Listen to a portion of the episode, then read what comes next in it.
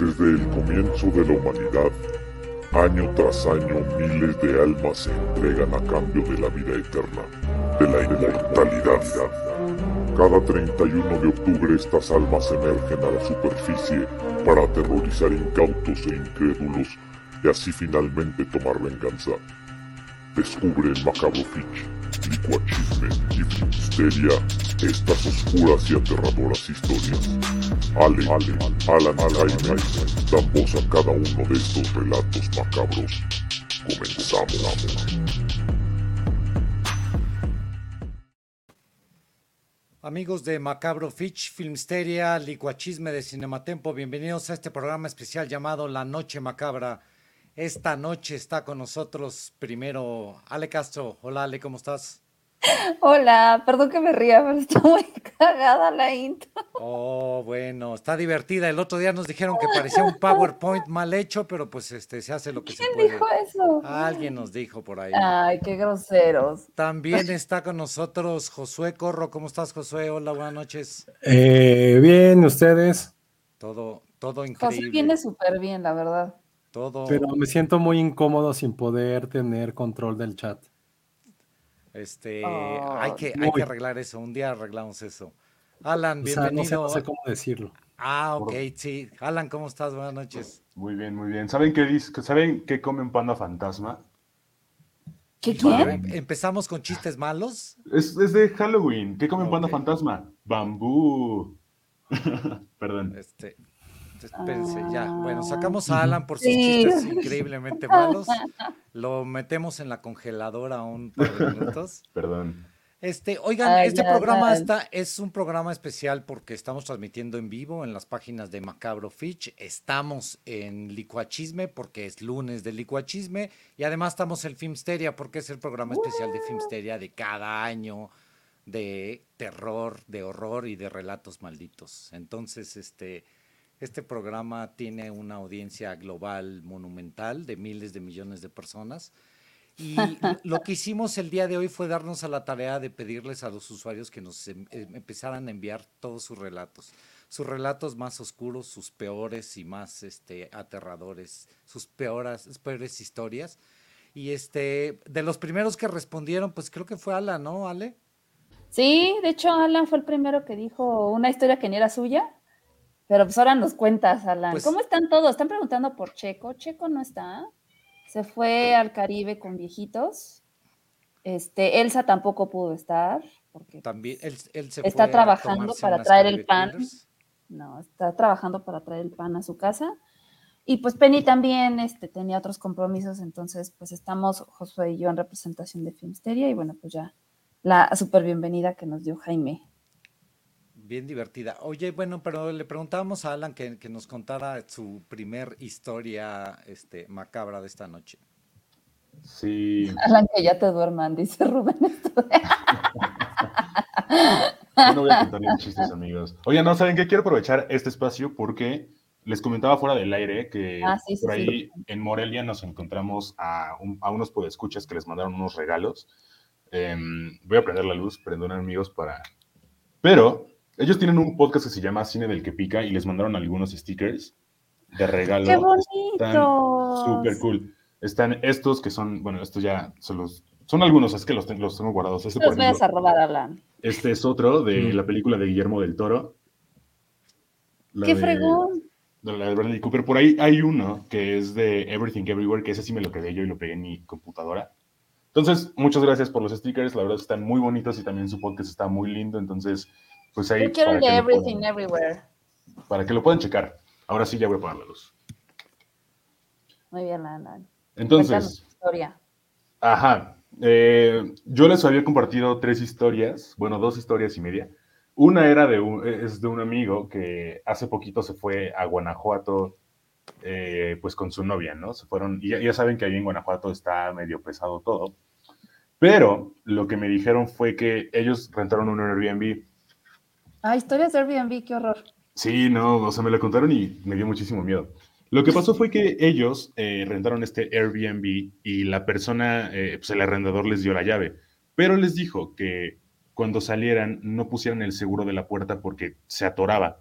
Entonces dijeron como de, bueno, pues no pasa nada, lo dejamos cerrado normal, sin el seguro, y nos vamos. Eso fue eh, la primera noche, se quedaron como tres días. Entonces, eh, todo tranquilo, o sea, hasta la última noche fue que se dieron cuenta que llegaron ya muy tarde y prendieron la, televisión para iniciar sesión en Netflix, cosa que eh, nunca había, o sea, ya habían verificado desde antes que la cuenta de Netflix estaba cerrada y justamente en la tercera noche para dormir iban a poner una película y se dieron cuenta que alguien había iniciado sesión. Entonces, lo que ellos dicen es que muy posiblemente durante el día en lo que ellos estaban ahí turisteando, alguien se metió, inició su cuenta de Netflix en la, en la televisión, se puso a ver una película y simplemente se fue y ya. Pero entonces lo que estuvo más cabrón fue que en ese momento en el que lo pensaron, luego, luego mi amigo le dijo a su novia, como de, güey, es que hay que revisar todo el departamento por si esa persona no se aquí escondida. Y entonces se pusieron a ver los closets, se pusieron a ver abajo de la cama, en los otros cuartos. Total que no había nadie, pero no manches, sea, cuando me lo contó me dio un pánico porque vi que como, güey, no, o sea, qué pinche miedo. O sea, yo no sé qué hubiera hecho. A mí me lo, me lo contó ya como una semana y media después y me dio muchísimo miedo cuando me lo, me lo dijo y fue como, no, estuvo muy, muy fuerte. Lo que, lo que él decía y lo que eh, su teoría era que, pues posiblemente dentro de esas cosas locas que suelen hacer las personas es, em, pues que simplemente meterse en la noche para verlos dormir. O sea, como que ya esa paranoia bien loca estuvo Ay, no mames. horrible. Me friqueó muy cabrón y por Yo eso... creo que esas son las peores historias de terror. O sea, las que son como de no fantasmas, sino de gente de carne y hueso, como Josué y su terror a las carreteras. O sea, es, es totalmente comprensible, ¿sabes? Es como, no mames. no. Sí, sí. Saludos, Sergio, si nos estás viendo por ahí. Sí, no, estuvo muy, muy fuerte su historia. La verdad es que sí me dio muchísimo miedo cuando me la contó. Esa es su historia de él. Ahorita que hagamos una ronda de, de, de relatos, vuelvo, cuento las mías que también están muy extrañas.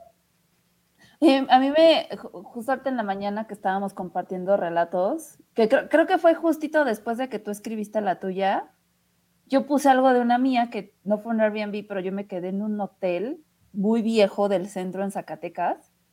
Y este, y me acuerdo que estaba ahí, o sea, estaba ahí con mi novio de aquel entonces, y eran como las 3 de la mañana y me despertó que alguien empezó a cantar el Ave María.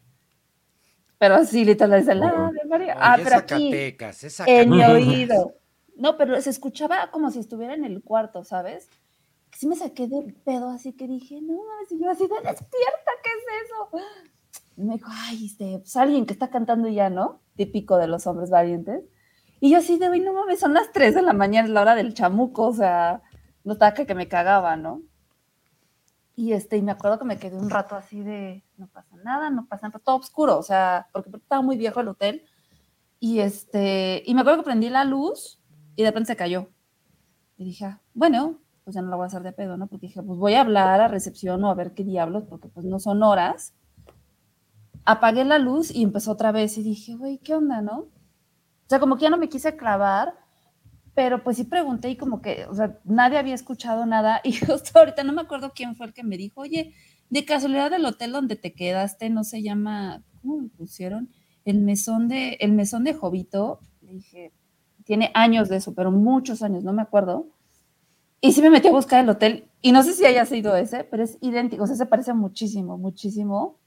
Y sí me estaban contando que justamente le dicen así porque en, en uno de los cuartos aparece Jovito, que era el cuidador de ahí cuando antes era una hacienda. Entonces sí me dio como... La típica historia del capataz. Me dio, sí, El perro sí. miedo. Pero sí me da, sí me da culillo, ¿saben? Oye, como este, ¿qué onda? ¿quién, quién fue, ¿quién fue quien dijo en el chat que está, bueno, en el Telegram de Filmsteria que, este, que iba yo a llegar a, a arruinar toda la historia Todos. de terror? ¿Todos? Todos. Este, bueno, intentaré no hacerlo, pero este, so far, este, no, no, nada de miedo, ¿eh? Nada de miedo. Ah, pues tú cuéntanos una historia entonces, Jaime. Pues mejor les leo que las- la que nos envió Dani, ¿no? Que también es de un Airbnb. A Ah, ver, eso estuvo, estuvo fuerte esa también. Es que un día nos cancelaron el, el Airbnb un día antes del Ah, viaje, pero ya teníamos boletos y todo, y se las hicimos. Las reacciones de Dani, ¿eh? Y todo, y se las hicimos de todos, y los de Airbnb les dijeron que si nos conseguían otro hospedaje similar, pues no nos podían cancelar. Total que nos reciben. Era uno de esos hoteles casa en Holbox, donde los que atienden son los dueños y ya todo bien. Una tensa cordialidad por lo que había pasado. Y pues en la noche soñé, soñé que había un señor en la puerta, pero como que iba todo de oscuro o era una sombra y me desperté muy inquieta porque casi no me acuerdo de mis sueños y despierta mi novio y le empiezo a contar mi sueño. Y él me termina la frase de era así y así y ahí estaba parado y ahí estaba yo. Habíamos soñado lo mismo. La siguiente noche igual. Lo vuelvo a soñar ahora parado junto a mi novio y me despierto y veo a mi novio dormido pero murmurando y muy inquieto y no lo podía despertar. Hasta que ya por fin despierta y me cuenta que soñó al señor que se le estaba subiendo el muerto. Haz de cuenta y él me veía que, que yo lo estaba moviendo y hablando pero no podía despertar. Sí nos dio el susto, creemos que por eso no queríamos cancelar la reserva. A ver, opiniones. O sea que las dos noches estuvieron soñando lo mismo. Su- se supone que cada uno soñó lo mismo desde su, pro- su propio su propia punto de- perspectiva. sí, propia POV. perspectiva, pero además al mismo, al mismo señor. Y se despertaban y, él, y ella no podía despertar a su novio y el otro murmuraba. Yo creo que estaba medio pachecón o se le habían pasado los copetes. Y pues la neta, es, es todo lo que podíamos esperar de esa noche y de ese, de ese hotel, bueno, de ese Airbnb ahí en Holbox. En Holbox también ahí hay sustancias este, psicodélicas, ¿no, Alet? No, cero. ¿No? Shot cada vez que Jaime no crea nuestras historias. Sí. No, nos vamos a poner una. Bueno, yo, yo empiezo. Salud. Oye, no, sí es que sí está feo. O sea, bueno, no, ¿cuántas posibilidades hay de que conectes con alguien en un sueño? Lo mismo. Pero no les ha pasado, es que a mí sí me ha pasado que he tenido, o sea, por ejemplo, con mi hermano me pasaba mucho, muy, al- muy con- o cuando éramos muy pequeños, que llegamos a soñar lo mismo un par de veces y no cosas feas, pero raro, o sea, que soñábamos exactamente lo mismo, no sé, muy extraño. No. Yo nunca, nunca, nunca, nunca. O sea, sí he tenido pesadillas así terribles, pero así de que alguien sueña lo mismo que yo. Cero. Tú, Josué, estás muy calladito. No, jamás he soñado lo mismo que alguien, la neta. ¿Y si le crees a Dani? Sí, todo eso pasa. Todo eso pasa. En el chat, en el chat dicen que Josué viene de Miguel Darks. Ah, bueno, vamos, vamos leyendo algunos de los comentarios para que no se me este, ponga más nervioso Josué. Alex Juárez García, mi historia de terror es más podcast de Filmsteria donde no estén Penny y Ale. Mucho tornillo cansa. No habíamos podido estar. Yo difiero, creo que han sido los más exitosos del año. Sí, Josué, pues entonces ya le, le digo a Penny que hagamos nuestro propio, propio podcast. Pues van. Les van a quitar el público, espérense. Conste. Ángel, López, ojalá hablen de historias de miedo de quienes colaboran en el podcast. Yo las voy a leer porque la verdad es que a mí no me ha pasado absolutamente nada. Me dan más miedo los vivos. También. O sea, si Pues también tienen historias de vivos, échenlas porque está, creo que es parte del terror, ¿no? ¿no? Pero no, eh, de de hecho hicimos esta convocatoria abierta, o sea, no solo de colaboradores, fue como de compártanos todas sus historias. Y sí nos llegaron algunas que, que vamos a ir leyendo poco a poco. Jimena, mándanos tu agua bendita. Jimena Lipman, que nos está enviando Jimena. Lipna- Lipman dice, hola, ya lista para verlos con mi botecito de agua bendita. Hay otra Jimena Santander. Estoy lista con Disney Plus a la mano por si me da miedo. ¿Y qué vas a poner? Dumbo, Bambi, esas cosas, esas sí dan Pinocho sí da miedo. Pin- eh, más o menos. No manches, a mí Pinocho era mi película así, terrible. Era la peor de todas. No, yo creo que Bambi era lo más traumático. ¿No? No. Bueno, no. Pues, Ruben. Student, iba a poner Pearl, pero neta me acuerdo de las historias de Pat y sé que esas me dan más miedo. No entendí, ¿alguien sabe explicarme? ¿De cómo? Pues ese del año pasado, ¿no? Fue el año, o hace dos Ah, años. lo- las de Patty estaban buenas. Tan cabronas Pero me acuerdo, me acuerdo más bien a que mira que me dio miedo fue la historia de Elsa. De la foto de su abuelito, no sé quién, que mostró la foto que ya estaba muerto y se ve en la foto el, el- el señor, o sea, ya muerto como el fantasma atrás sale en la foto, eso sí dije, no mames. Qué perro miedo. No me acuerdo si era su abuelito, su tío, no me acuerdo quién era, pero sí dije, güey. Sí. Yo, yo de la que siempre me acuerdo es la de Cintia, que nos comentó de que estaba en la granja. La de la granja, no Sí, estuvo fuertísima. Uy, Sí, ahí está Cintia otra vez. Miren, la Ah, granja que trabajé estaba tan habituada a ver sombras, correr por Mm. todo el terreno. El día que se metieron a saltar, vi a alguien, pero pensé que era el fantasma de siempre. No, Uy, No mames, Laura Orozco me acaba de romper la madre.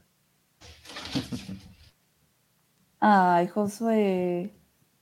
Esa sí es mi historia de terror, ya la voy a contar, ¿no? Bueno, Sí, ya vas. Pues Cuenta tu historia de terror. cuéntala. El 29 de septiembre venía del gimnasio y recibí una llamada telefónica. Y yo así, yo no contesto llamadas aunque sea de gente que conozca. Y, o y no contesté, obviamente. Y me escriben de, oye, este, ¿estás muy ocupado? Este, es que es algo que te va a interesar. Tengo una noticia que te va a hacer muy feliz y te va a interesar. Y yo así, de, y dije, bueno, sí, ahorita te marco. Ya venía regresando, caminando, y marco a ese teléfono. Le digo, ¿qué onda? ¿Cómo estás? Bien, me dijo, oye, ¿qué estás haciendo? Y yo, nada, pues este, salí de una junta. Me dijeron, oye, estás, eh, te, te puedes sentar? Y yo, así, ¿qué pedo? Y yo, no, o sea, X, no, o sea, aquí estoy, todo bien. Dijeron, es que te tenemos una gran noticia. X marca que no vamos a decir, te quiere invitar al Mundial. Vas a ir a dos partidos de México, no sabemos si a cuál, pero el de Argentina, México, ese seguro que no. Entonces, pues ya, ya estás, vas a ir con el director de la marca mencionada, vas a estar con él, van a estar en los partidos, o sea, se la van a pasar súper bien, muy chingón, pensamos en ti porque te gusta mucho el fútbol. Y yo así, se los juro por Patterson y mi sobrino que me puse a llorar. O sea, sí me senté porque hay una bardita ahí en el fue un restaurante que está a una cuadra del departamento y me puse a llorar. Así de la emoción. Y este, le hablé a todo el mundo, estaba todo emocionado, o sea, llegué al departamento así, me temblaban las piernas, agarré a Patterson. Total, todo. ¿Por qué no fui a Morelia? Porque tenía la noticia de que me iba al mundial. ¿Por qué no voy a ir a Los Cabos? Porque sabía que me iba a al mundial. Y, te- y tuve unos viajes de trabajo. Y regresando del vuelo de París, que me fui por trabajo, esta misma persona me escribe por WhatsApp de, ¿ya regresaste? Y yo, no, no, ya vengo en el avión de regreso, pues apenas vamos como sobrevolando, faltan como 10 horas, qué hueva, la chingada, qué pedo, bla, bla. Y me escriben, oye, tenemos una muy mala noticia. Y yo así, no, le escribí, no, no, no, no, no, no, no, no, no, no, no. Me dice, sí, te tengo una muy mala noticia. Porque esta X marca va a traer algo muy cabrón a México, se van a cancelar todos los viajes que teníamos al mundial, incluyendo el tuyo. No. Y me puse a llorar en el avión. Y la señora que estaba al lado, porque venía de vuelo lleno, así se asomó a mi, a mi, a mi, ¿cómo se llama? A mi pantalla de la- del, del asiento, porque pensó que estaba llorando porque estaba viendo algo y estaba viendo red. O sea, una turning red. Y así le escribí a Ale, le escribí a mi mamá porque tenía wifi en el avión, así de güey, así copiando los mensajes que me habían puesto. Y, ah, y eso fue el. O sea, mi, mi gozo duró como dos o tres semanas, literal, porque eso fue como el 15 de octubre que me. No, el partido fue el 12 de octubre. Sí, fue más el o 13, menos de- por el esa 13 de octubre me dijeron que no, que ya no iba. Y, este, y esa sí es una historia de terror que, que, que sí me ha roto el corazón, como muy pocas noticias laborales lo han hecho. Ven esa la- es mi historia la- de terror y por eso no he ido a ningún festival. Todavía no pierdo la esperanza de que pueda haber ahí otra posibilidad, pero ya, ya está, ya está muy rota. Pero aparte lo peor es que, insisto, o sea, todos mis planes de vacaciones, de viajes de festivales, de compras, de todo, todo se fue al carajo, porque como les decía, o sea, creo que vieron que estuve en París por cosas de ya no compré nada, literal comí como en puestos de calle, porque dije, güey, no voy a gastar ni un solo peso porque allá seguramente me voy a volver loco. Y pues no, ya cancelado hace dos semanas, súper triste, así mi ánimo por el carajo. Pero ya, ya fue lo que, y así, y te lo juro que lo que estuvo así padre, la neta, digo, no es de terror, pero neta todo el mundo que se enteró, y no es porque yo, yo casi no le dije a nadie, la neta, sino porque casi todo, o sea, gente que decía, oye, güey, es que viene esta cosa, viene esta cosa, viene esta cosa X, y neta les decía, hagan gracias, pero no puedo ir. Y la neta, como son cosas de chamba, siempre me caga ser esa persona que dice, no quiero ir porque parece que eres un payaso y no quieres hacer. Les decía, no, porque viene esto. Y neta, mucha gente fue así de, güey, qué chingón que te vas, no mames, te lo super mereces, trabajas como pendejo. Y yo, pues sí, la neta sí. Entonces, como que eso estuvo padre. Y después que pasó todo esto, sí fue así de chale, la neta. Entonces, gracias a todos, digo, no es el momento, pero todos que ayudaron a- con, los, con la gasolina, lo de los atunes, con todo, neta, neta, neta, gracias, porque aunque no, no fue por ese medio en teoría, durante dos semanas se había cumplido mi maldito sueño, entonces, Pues ya, eso sí es historia de terror para que. Omar Robles, eran historias de miedo, no tristes. Sí, esa estuvo bien triste, sí la neta. sí. Creo que no Sí, había llorado por dos cosas al mismo tiempo. Pues mira, Sí. Cintia, ya, Cintia ya nos acompaña en, este, con las lágrimas. Polita. Ortega también. Cecilia González, no. La tía Hasta ya te mis tenis para mis, tenis del mundial. Ya estaba todo listo. Ay, no, sí. no Tenía mis tenis de del mundial, ya, ya tenía mis dos playeras de, del jersey de México. Había comprado ropa para irme a Qatar. Oigan, a mí No no, me gustó la playa de Sí. Para no enseñar el, hom- el hombro. ¿No te gustó la playera? No, no, pues te A mí sí me parece- gustó. Parece una pijama de estas ya gastadas y deslavadas. Ay, creo que no. Ya está padre. Ese es- Ya es- puesto se ve muy diferente también. Dice Alex Juárez García, para Jaime el verdadero terror son los problemas de adultos como el SAT y que se sube el azúcar. No tengo problemas de azúcar pese a mi avanzada edad y problemas de SAT, este, los vamos No te hagas, güey. Eso, ahí vamos, ahí vamos. Gracias a la contadora. Ahí sí, este, ese sí es un, ese sí es de horror. Ese sí es de insomnio además, ¿saben? Sí, la neta, nada peor que el SAT, las deudas y todo lo demás. Este, ben, ben Dylan, chale, no dormiré de la tristeza. Gracias, Josu- gracias Josué, quería espantarme, yo, no llorar. Ay. Pero sí es como historia de terror, la neta. Sí, hasta mi sobrino estaba así de, ¿me traes algo de Messi? Y yo así, ah. Oigan, sí es cierto, al ¿Cómo le principio del programa, este, el, el más ruquito soy yo y el que hizo el chiste de tío fue Alan. Sí, el de los pandas. Oye, Ale, ¿te quieres echar el, este, la, la narración de Pablo Ponce? La verdad está muy buena. Ah, la de Pablito. Sí. Eh, Pablito. A ver, espérame. Dame un segundo porque cerré el documento. Aquí está. A ver. Este, Pablo nos mandó esta historia. Es un poquito, es cortita, pero ahí les va. Yo no sé si nosotros, o sea, mi familia, contribuyó a esto, pero ahí les va. Esas son palabras de Pablo. Yo viví en Ciudad Satélite mis primeros 23 años. Somos siete hermanos y aún mi mamá se embarazó de un octavo hijo. Wow. Pero falleció dentro de ella una semana que estaba programada la cesárea, chale. Mi mamá estuvo grave por sepsis, pero salió adelante. Yo tenía como cuatro años. El tema es que fue un tema duro para la familia y usualmente el hablar de él hablábamos como si estuviera vivo. Porque somos una familia católica y espiritual que, que no es espiritista y bueno, pasaron años así. Por mediados de los 90, esto me pasó a mí, estando en la sala con el novio de una hermana, de pronto se escuchó un ruido agudísimo y un plato de sus ornamentales se quebró por la mitad y al mismo tiempo el volumen del modular se subió. No se descompuso, quiero decir, la perilla del volumen estaba en el máximo cuando fui a bajarle. En otra ocasión estábamos en el desayunador viendo la TV, mi hermana y yo, y vimos pasar una sombra, sin nadie que estuviese allí. Sé que, esto todo, sé que todo esto no lo van a creer, porque en su lugar yo tampoco lo creería, pero así sucedió. O sea, Pablo, ¿crees que haya sido tu hermanito? O... A ver, espérense? ¿podemos hablar de que algo pasó atrás de Alejandra? Ay, sí, Josué. Se vio, Sí se se vio veía. una sombra, sí, sí se Sí, vio se una, sombra pasó en el momento justo en el que todos nos aterrábamos y nos dijiste que era Josué, entonces ya nos entendimos que todo estaba Ah, ay, sí, yo vi que Ericito sí, sí creía, sí creía. Ay, no hubiera dicho nada.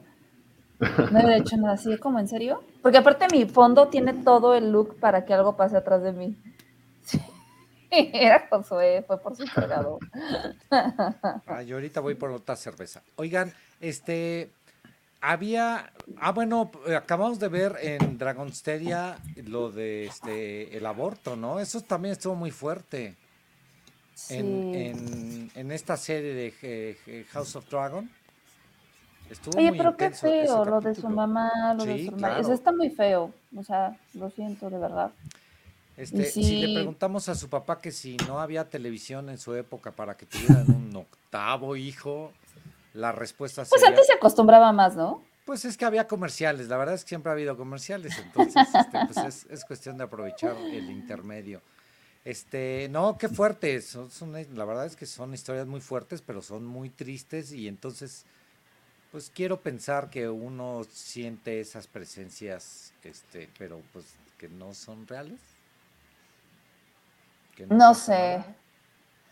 Mira, Ay, Jaime, no yo no sé. pero los, luego los primeros que dicen así de yo no creo, yo no creo, toma la tarde o temprano. Pues ahorita a ver si me encuentro. Dicen que aquí afuera de la oficina hay una niña que deambula por las noches. Ay, siempre hay niñas. Sí, es una niña. A todos pero- lados donde vas, en la cineteca había una niña. En la cineteca hay una niña. Ay, no, pero en la En la- cineteca es este, don Emilio. Ahí saludos a don Emilio. Sí, pero también hay una niña. Y me acuerdo, creo que era en sala 8, no me acuerdo. Cuando yo estaba ahí, ay, si ves a la niña, quién sabe qué. Obviamente yo cagadísima y así de toda escuincla, tonta No, y. Pero todavía no existía la sala 8 cuando tú trabajabas ahí o ya.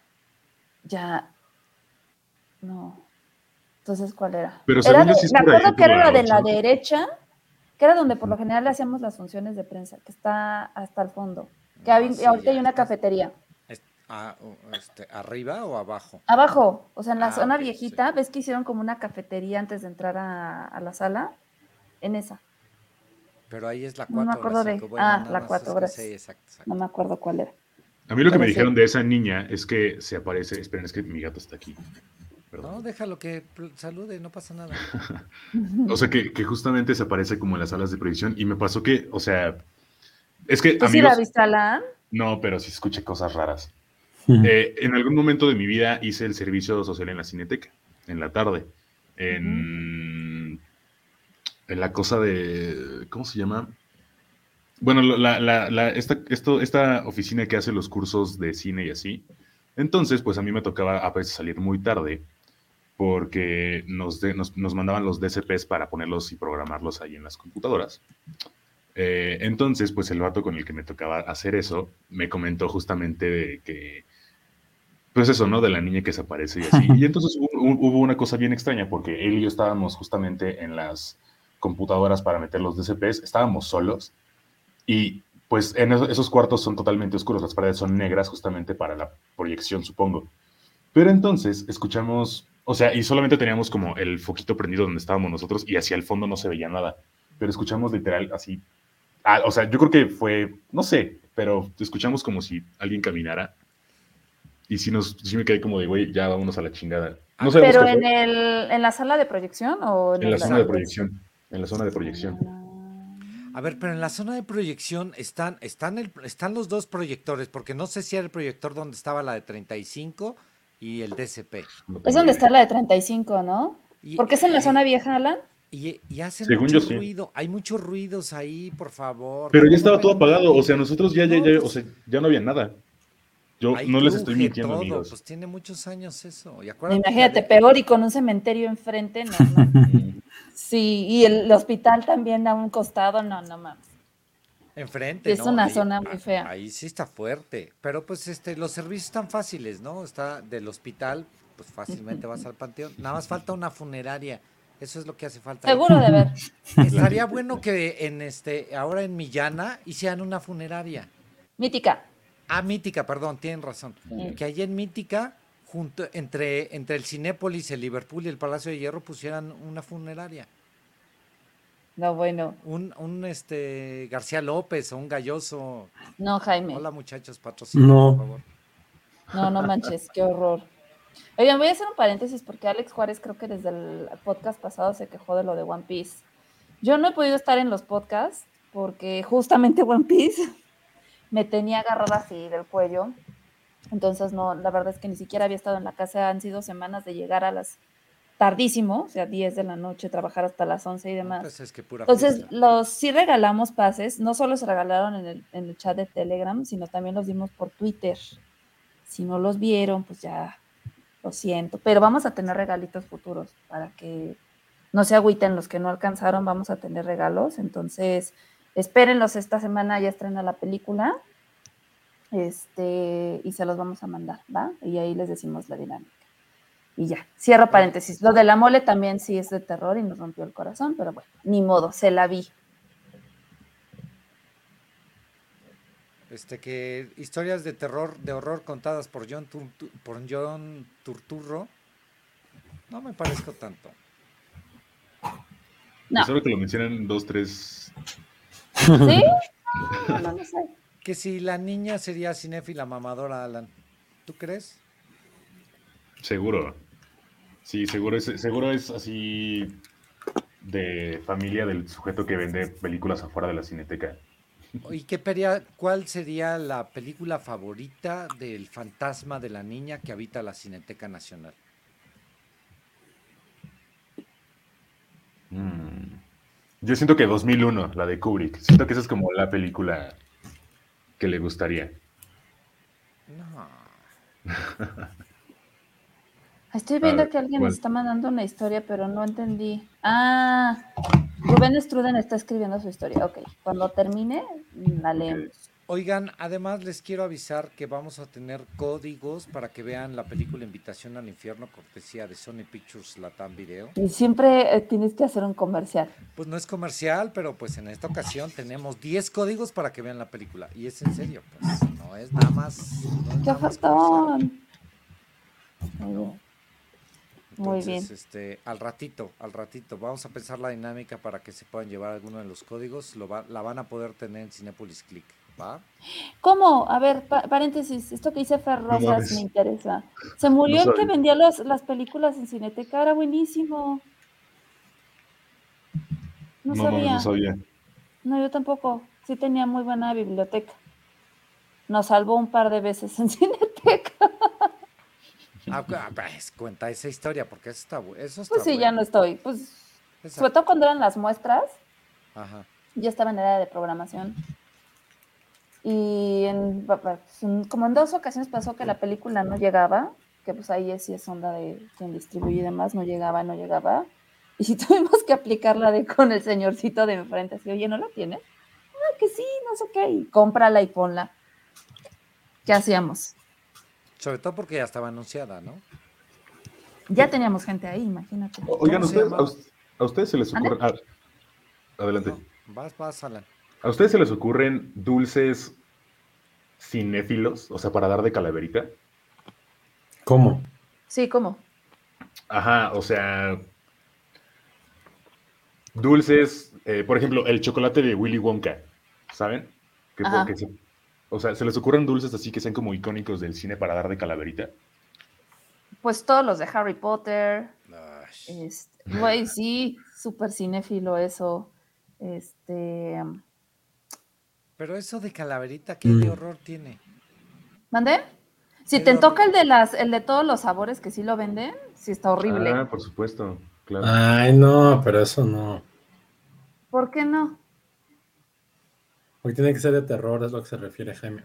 Sí, sí, para mí tiene que ser de horror, no nada más de películas. Mm, O sea, una paleta payaso toda crooked, toda chueca, eso da más, da más horror. De que, que es lo más normal de todas maneras. Pero este, pero pues no, no chistes, no dulces que estén. Porque además el, el- lo importante de esa película es el boleto, no tanto el chocolate, la barra de chocolate, ¿no? Bueno, que te aspire una cosa, un tubo de chocolate y luego que te bailen ahí unos, unas cositas, está bien raro. Ay, bueno, es divertido. que- que- que- ah, entonces no entendí entonces tu pregunta. O sea, que, No, pues era una sean pregunta- icónicas del cine o que sean horribles. Como No, o sea, sí era, sí era icónico del cine, pero Jaime no quiere. Sí, no, Jaime, quiere- terror. Oh, bueno, ya no, ¿Quieres terror? Pero cuando decimos terror, vas y dices No nos cree. ¿Quieren que Ajá. leamos el siguiente, este, ¿no? ¿Quieren echarse de una vez el de Ruben Student? ¿Tú? Vas. ¿Ya, Tú, lo- ya lo terminó de escribir? Sí, creo que ya. ¿lo- ¿tú, ¿tú lo lees? A ver. Bueno. Dice Rubén Struden, ya hablando en serio, el tiempo en el que estuve hospitalizado, mis papás se turnaban para cuidarme. Mi papá dormía en la parte afuera del hospital porque no le daban acceso al estacionamiento. Una noche mi papá se quedó a dormir afuera y dice que en una ocasión a las 3 de la mañana vio una fila de niños caminar al lado de su taxi, con una persona mayor al frente. Mi papá jura que uno de los niños clavó su mirada al interior del taxi, que se asomaba como si quisiera mirar a los ojos. Mi papá cree que eso no era algo humano. Para esto mi papá dice que se tapó por mero miedo. No, pues claro. ¿Pero por qué habría niños a las 3 de la mañana? Sí está fuerte esta, la neta, a mí sí me da miedo. O sea, ya la había leído. O sea, es que cualquier cosa que pasa a las 3 de la mañana no está cool. O sea, Sí. cosas de terror así eso, ver como niños en la madrugada está raro. Este, o qué tal una llamada en la las 11. madrugada. Sí, En general, ver niños. cálmate, eso no es terrojoso. Sí, ver niños en la noche es de miedo. O sea, ¿por qué habría de ver niños en la noche? Pues porque viven, son niños de la calle, no sé, que viven allá afuera. No, a mí me da mucho miedo los niños de noche. Todos los Están de niños. vacaciones. Dice Ericito que ya estoy tirando el evento. Está bien, ya no digo nada. Sí, sí. No, pues sí está de miedo. Horror en este podcast es una licuachela. Elsa llora si le llevan ahorita una a su puerta. No, se la tomaría. Sí. No antojen.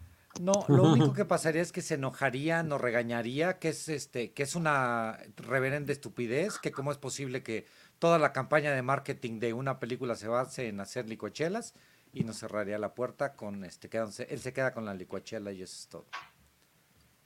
¿A Es- ti? Ah, ah, sí, a mí. Porque no le. Bueno, ya.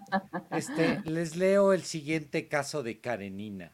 En mi caso, yo siempre fui muy miedosa por cosas que pasaban en la casa donde crecí.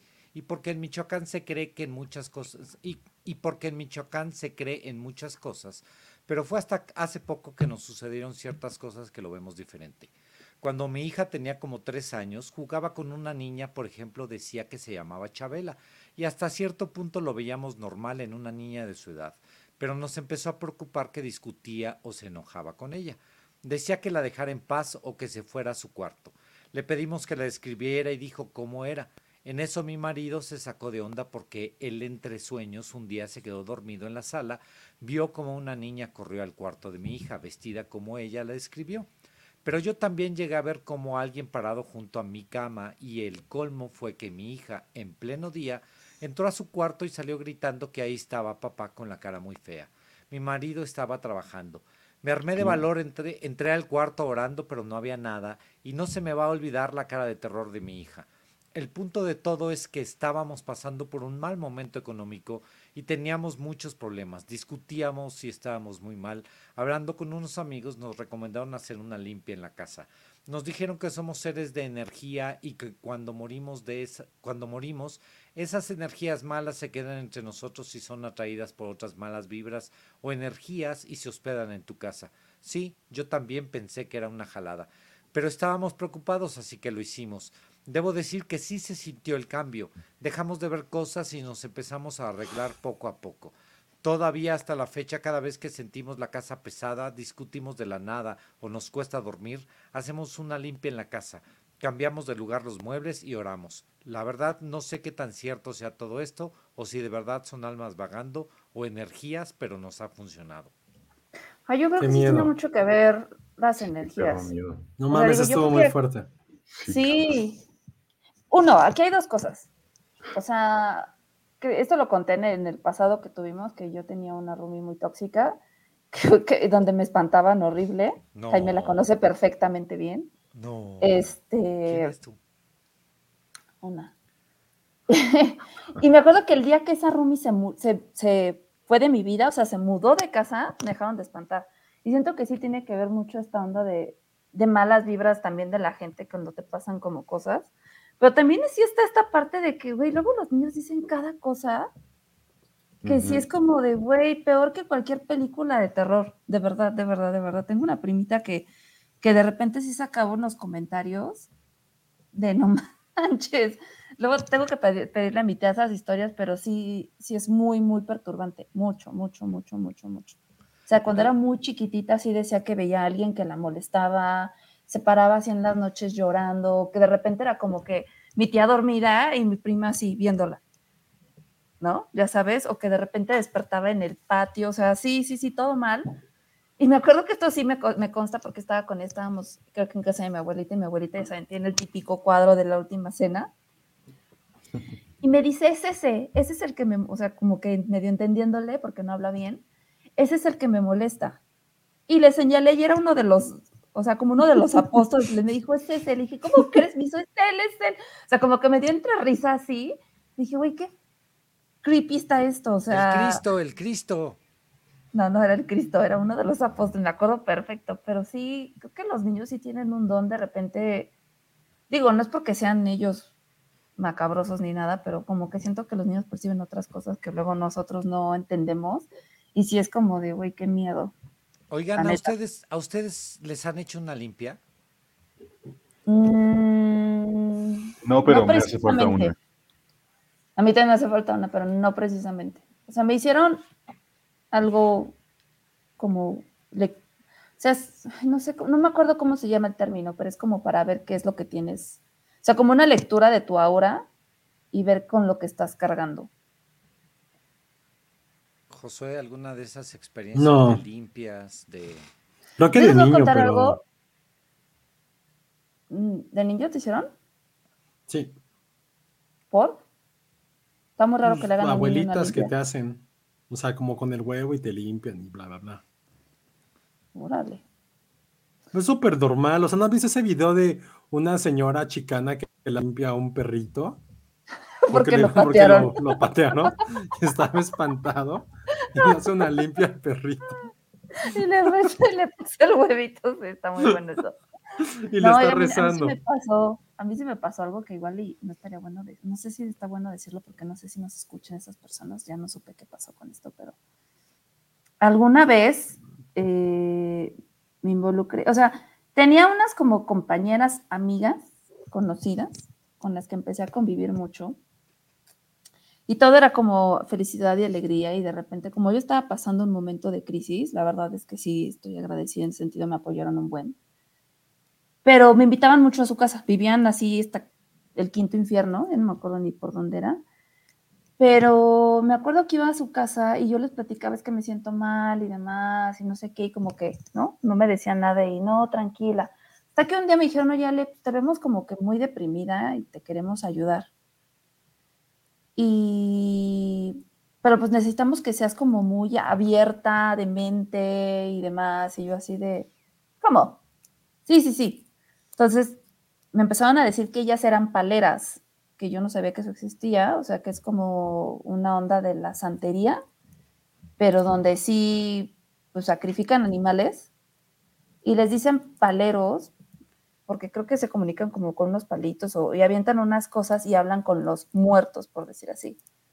Entonces me acuerdo que me, o sea, como que yo así jaja, no es cierto, ¿no? Me dijo, no, a ver, acompáñame, te vamos a presentar me dijeron el nombre de una mujer, no me acuerdo, y a ella le puedes preguntar lo que quieras.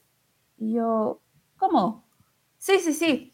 Entonces, me acuerdo que me senté como en un cuartito así, como alejado de la casa, y ahí sí me empezó a entrar mucho el pánico de qué mierdas estoy haciendo, ¿no?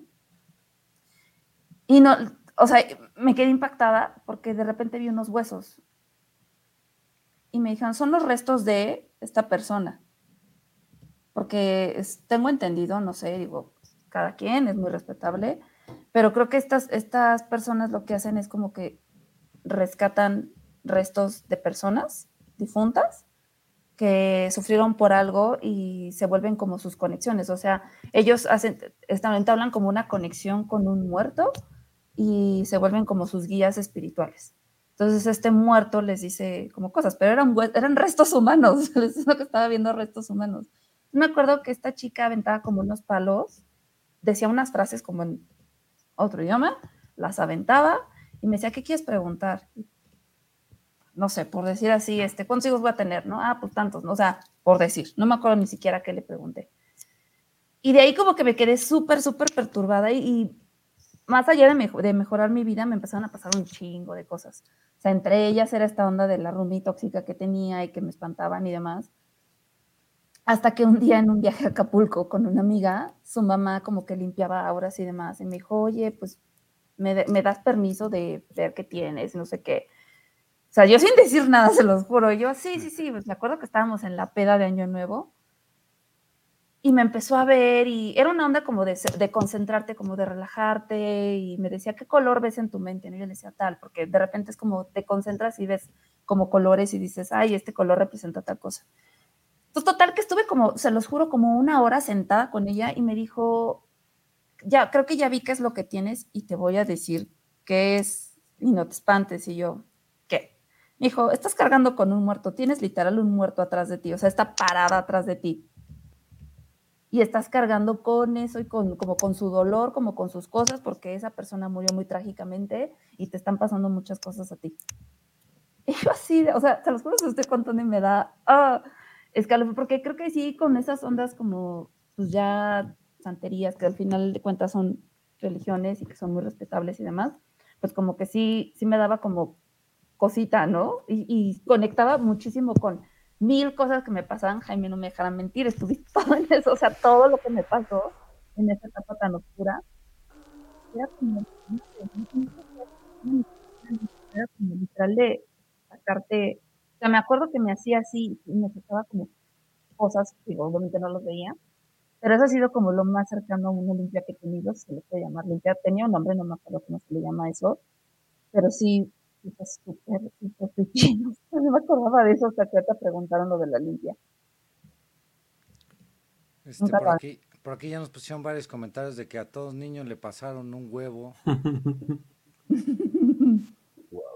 A todo niño mexicano, dice Alex Juárez, a todo niño mexicano le pasaron un huevo para las malas vibras. Alonso Hernández nos cuenta, ay, me hicieron una limpia de chiquito, me acuerdo bien porque se le hicieron a mi papá con el famoso huevo, salió verde. Cuando mi mamá se puso muy, ah, bueno, perdón, este, Adriana Ibarra, cuando mi mamá se puso muy grave, sentí como mi papá se había ido un y medio día antes. Me tocó la, la cara y la rodilla, supe que venía por ella. Las limpias de niños son súper comunes en la idiosincrasia mexicana, dice Alberto López. Oye, esa de Adriana está muy fuerte, ¿eh? A ver, sí, claro. Cuando mi mamá se puso muy grave, sentí como mi papá se había ido uno y medio antes. Un año y medio antes. Un año y medio antes, me tocó la cara y la rodilla, supe que venía por ella y sí. Ay, no manches. Madres. Qué pedo. Sí, sí, sí. Alberto López, exacto. Mi abuela decía que cuando le hacían ojo a un bebé o un niño, lo limpiaban con un chile seco y después lo quemaban y le hacían el círculo del ojo y eso comprobaba que le hacían ojo. Oigan, que se fue mi audio. Sí.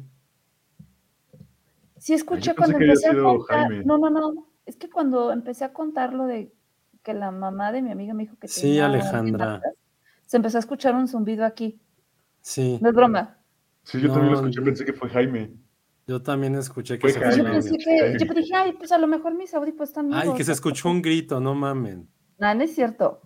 Todo el mundo lo está diciendo. No, no Lamento algo. ¿no? Ya, Todo el mundo serio. lo está diciendo. Al- alguien, al- Sí, alguien gritó cuando se fue tu audio. ¿Es en se fue serio? ¿Me pueden regresar? Yo pensé que había sido Jaime, les juro que pensé que fue Jaime. No, oigan, no, en serio no. O sea, no está cool. De, de verdad, esto no lo había contado nunca. No mames, yo duermo solo hoy. ¿Qué pedo con No. el audio de Ale? Dice Rubén. No, no es ¿Te escucho mal? No, no, te escuchas perfecto, te escuchas perfecto. ¿Pero por qué se cortó en mi relato? No, No, sé. sé, como que. Ay, no, ya no quiero hablar, ya digan, empiezan a contar otras cosas, no mames, no hubiera dicho nada. O sea, no se enter- no, no, no alcanzaron a escuchar toda la historia. Sí, sí se escuchó. De, de repente bajó un poquito tu voz nada más, Ujú. pero sí se sí escuchó. un zumbido. Que dije, ah, pero no le di importancia, dije, igual y el cable. Este, les cuento la historia de Néstor. Hace aproximadamente 20 años, en mi trabajo, tres edificios concéntricos de 12 pisos, edificio de Ferrocarriles Nacionales de México, que ahora es del ISTE, en Buenavista, de construcción de inicio de los 70, acostumbraba a trabajar hasta tarde. Regularmente me quedaba con mi jefe que tenía su oficina privada justo frente a mi escritorio. Esa noche mi jefe decidió irse temprano y vi cómo salió de su oficina, jaló la puerta y se despidió de mano de mí. Me dijo que le enviara por correo el trabajo que estaba haciendo y vi cómo abandonó el ala del edificio en el que estábamos. Terminé mi trabajo, lo envié por correo como me lo solicitaron, guardé mis cosas y me acerqué a la puerta de la oficina de mi jefe para verificar que mi jefe había puesto el seguro de la puerta, pues siempre dejaba documentos, hasta cierto punto confidenciales, sobre su escritorio. Fue cuando a un par de centímetros del que en mi mano agarrara el picaporte, este se sacudió como si alguien desde dentro estuviera tratando de abrir la puerta. Obvio di un salto hacia atrás y salí corriendo. Años después, en ese mismo edificio, ya tenía yo mi oficina y en las mismas circunstancias, trabajando solo hasta tarde, estaba arrastrando el lápiz sobre unos impresos verificando datos contra los que estaba en pantalla. La palma de mi mano izquierda se encontraba en total contacto con la madera del escritorio. En un instante escuché fuera de mi lugar el sonido de hojas de papel cuando éstas son aventadas desde algún lugar hacia el vacío y vi caer al, y, caen al suelo. Salí inmediatamente para ver quién fue, pues se suponía que no había nadie más en el ala entera. No había nadie y regresé a mi lugar a intentar continuar en lo que estaba. Recién proseguía, escuché el sonido y sentí la vibración de tres golpes en la madera del escritorio. Pensé era una broma. Me paré alrededor del escritorio para indagar que nada causara el golpeteo en el escritorio. No encontré absolutamente nada. Ya, que estoy trabajando, dije mientras agarré nuevamente el lapicero e inmediatamente de nuevo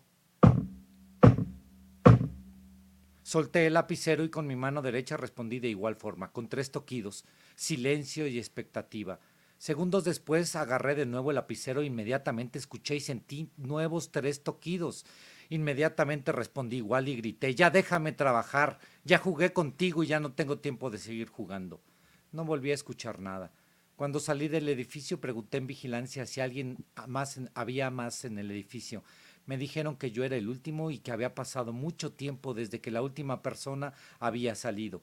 Por el tiempo que me dijo no pudo haber sido esa persona. Nunca más experimenté algo similar más, ni ahí ni en ningún otro lugar, pero sí hubo compañeros que me comentaron haber visto papeles salir volando sin razón en donde no había posibilidad ni siquiera de corrientes de aire. Hasta ahí el relato. De ¿Qué de Néstor. Néstor tienes para contestarle a alguien, yo pedo. No mames, o sea, es como, güey, vete al diablo, renuncio al día siguiente. No mames, no. Oigan, perdón que los interrumpa. Acabo de regresarle tantito el video para ver en qué momento fue y se escucha más culero en, la grabación. Voy a grabarlo y los subo a Twitter. No me siento bien, no me siento bien, en serio. Ya me arrepentí por prender la luz. No. No, no sean así, neta, neta Josué es testigo de que me pasan muchas cosas. ¿De qué cosas? Yo no sé nada. Ay, sí. Dice, Eduardo del Valle, un día acostado. Ah, bueno, nada más responderle a, Néstor, este. Y bueno, si cada uno, Dale ya dijo que saldría corriendo, pero Josué, Alan, si escuchan así algo en la oficina de que se quedaron solos, este, bueno, en, ahí en Azteca nunca hay, nunca está vacío ese lugar, ¿verdad, Alan? No, pero si escucho yo sí voy de, yo soy como el TikTok de, vámonos a la verga. Vámonos. Si no, ya me muevo de ahí. Estamos en macabro, Alan. Perdón. pero nunca me ha pasado, o sea, nunca me he quedado tan tarde, pero pues según yo nunca ha pasado, o al menos nunca me han contado de, algo, de algo así. Este, Josué, ¿tú qué harías si te quedas solo ahí en tu oficina y empiezas a escuchar ruidos? ¿Le respondes? No, jamás. No, no, no, no respondes. se, salen, Sí, te sales, digo. Y aparte yo sí me quedé muchas veces yo solo, muchas, muchas veces. Nunca pasó nada, la neta. Y cuando estaba en el... Ay, Alejandra prendió la luz. sí, perdón. No, no, que la apague. No, no, apágala. No, apágala, Le. No. Sí. No. Da más, da más miedo como se ve ahorita, ¿eh? Ok, no. Sí. que, la, que la gente decida. Pues todos hablan de que se escuchó un grito. No, ya, ya estoy subiendo el tweet en un segundo, ahorita, ahorita lo escuchan. O sea, la, tía ¿en Freddy, la tía Freddy te dice, agarra tu gato, Alan. Oye, Oscar Sánchez, muchas gracias. Muchas gracias por la felicitación. No puedo creer que José haya dicho mi edad al aire. Estoy muy decepcionada, Josué. Un poco más de 30, pero se ve de siempre 20. Felicidades. Qué poca, Josué. Eso no se dice. Que apagas la, luz. ¿Quién dijo? Ay, ya ves, Iván dice que la deje prendida. Noemi también. Manuel, tenemos un grupo en Telegram de Filmsteria. Si lo quieres mandar ahí o ponlo, o escríbenos en aquí mismo, puedes mandarlo. Si no cabe en un, en un solo post, puedes echarte varios posts. Sí, Manuel, puedes escribirnos por aquí o sí, por aquí creo que es ya leímos algunos. La tía Freddy dice, postdata, no trabaja en tan noche. Yo sí trabajaba muy noche a veces. Sí. Pues, este, yo sigo en la oficina. Gran recomendación. Y ahí donde estaba tu oficina sí era medio creepy, ¿no, Josué? No, Ay, me hacía no, pues era World Trade. Center, no que se vio que pasó creepy. algo ahorita que, que encendiste a la luz, Ale. Pero- ya. Que, bueno, que tenía cara de payaso. Mira, Ok, a ver, no. de- ben, ben Dylan dice, se movieron las cortinas atrás de Ale. Porque, no, creo que no se pueden mover, está, está cerrada la ventana. Puede, puede haber viento. que- pues, Síganle y es el último programa que hacemos de, de terror, ya no quiero. Que le pase a Jaime, Jaime es el que no cree. A ver, Miren, a ya, ver, ya puse el tweet, amigos, en el, en el Twitter de, de Filmsteria. Ahí pueden ver. Ay, no, a la neta no manches. Sí, está, Ya. está I- raro. Iván ya nos mandó en el grupo de Telegram. Una vez cuando tenía como 16 o 17 años, fue a una fiesta de unos amigos, creo que fueron unos 15 años. El punto es que pues salí muy tarde y caminé a la avenida principal para esperar un taxi. Estaba todo sólido o solitario. Estaba todo sólido y era casi medianoche. Mientras estaba esperando salió de una calle un vato que pues se veía un tanto indigente. Estaba descalzo y sucio. Lo que me sacó de pedo fue que cuando se acercó me di cuenta que estaba sangrando de la cabeza y le escurría sangre por un ojo. Yo me quedé completamente frío y todavía el señor se paró enfrente de mí y dijo, ¿qué me ves, pendejo? Yo con 17 años, todo espantado, por suerte solo se siguió derecho y se alejó. Poco después pasó un taxi y lo tomé. Pero en eso, eh, pero en ese entonces pensé que no la contaba. Este, a mí me hubiera dado más miedo el del taxi, Sí, no manches. Sí, cabrón. ¿no? Sí, sí, sí. Sientes Oye, que. este, es en serio, dice RH Vern que se mueven un poco tus ¿Cómo cortinas. se van a mover? Claro que no. ¿De dónde? Que si Patterson ya se, ya se mimió. De hecho, Sí. Patterson está ya justo se ahí. mimió. Ahí se ven sus orejitas. A ver. Mi amor. Mm, Qué bonito. Ah, No, no se mueven. ¿Y entonces por qué se movieron hace rato las cortinas? Claro que no se movieron, choro. Ya, déjenme en paz. Ustedes me están haciendo bullying. Qué groseros. Aparte ya escuché el audio, está todo editado, se escucha una canción. Es que por eso yo pensé que fue Jaime. Pero, Sí, fue Jaime, pero se escuchó. pero, pero, o sea, escucha, ¿ya escuchaste el tweet? Se escucha como. sí, como un canto una- gregoriano. Se escucha como, como interferencia, ¿sabes? ¿Qué Ajá, se escucha en, ¿Los pusiste en Twitter, Alan? Sí. Se escucha interferencia y un canto, Por eso yo me saqué de pedo y dije, como. como de bueno, una Jaime. mujer, de. "Ah". Pero está raro. Ay. Me dio cosa. Tú lo pusiste, Jaime. Sí, te estás A ver, cagando de estoy, risa. Estoy buscando, a ver. Sí, sí, sí. Che, Jaime, neta. ya no juego. Aquí el momento exacto en que algo se escuchó, a ver si lo podemos.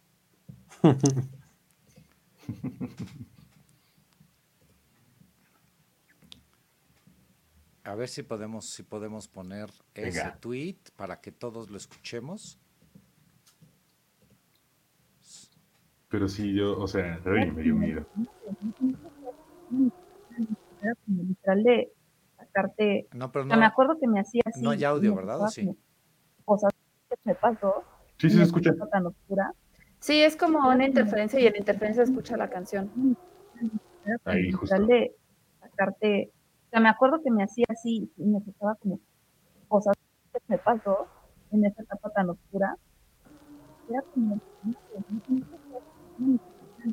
O sea, pero a ver, está raro que el audio de Ale se acuerdo que me baja ahí, ¿no? sea, En o ese- sea, eso es lo que me sacó de pedo, ¿no? ¡Ya quita el audio!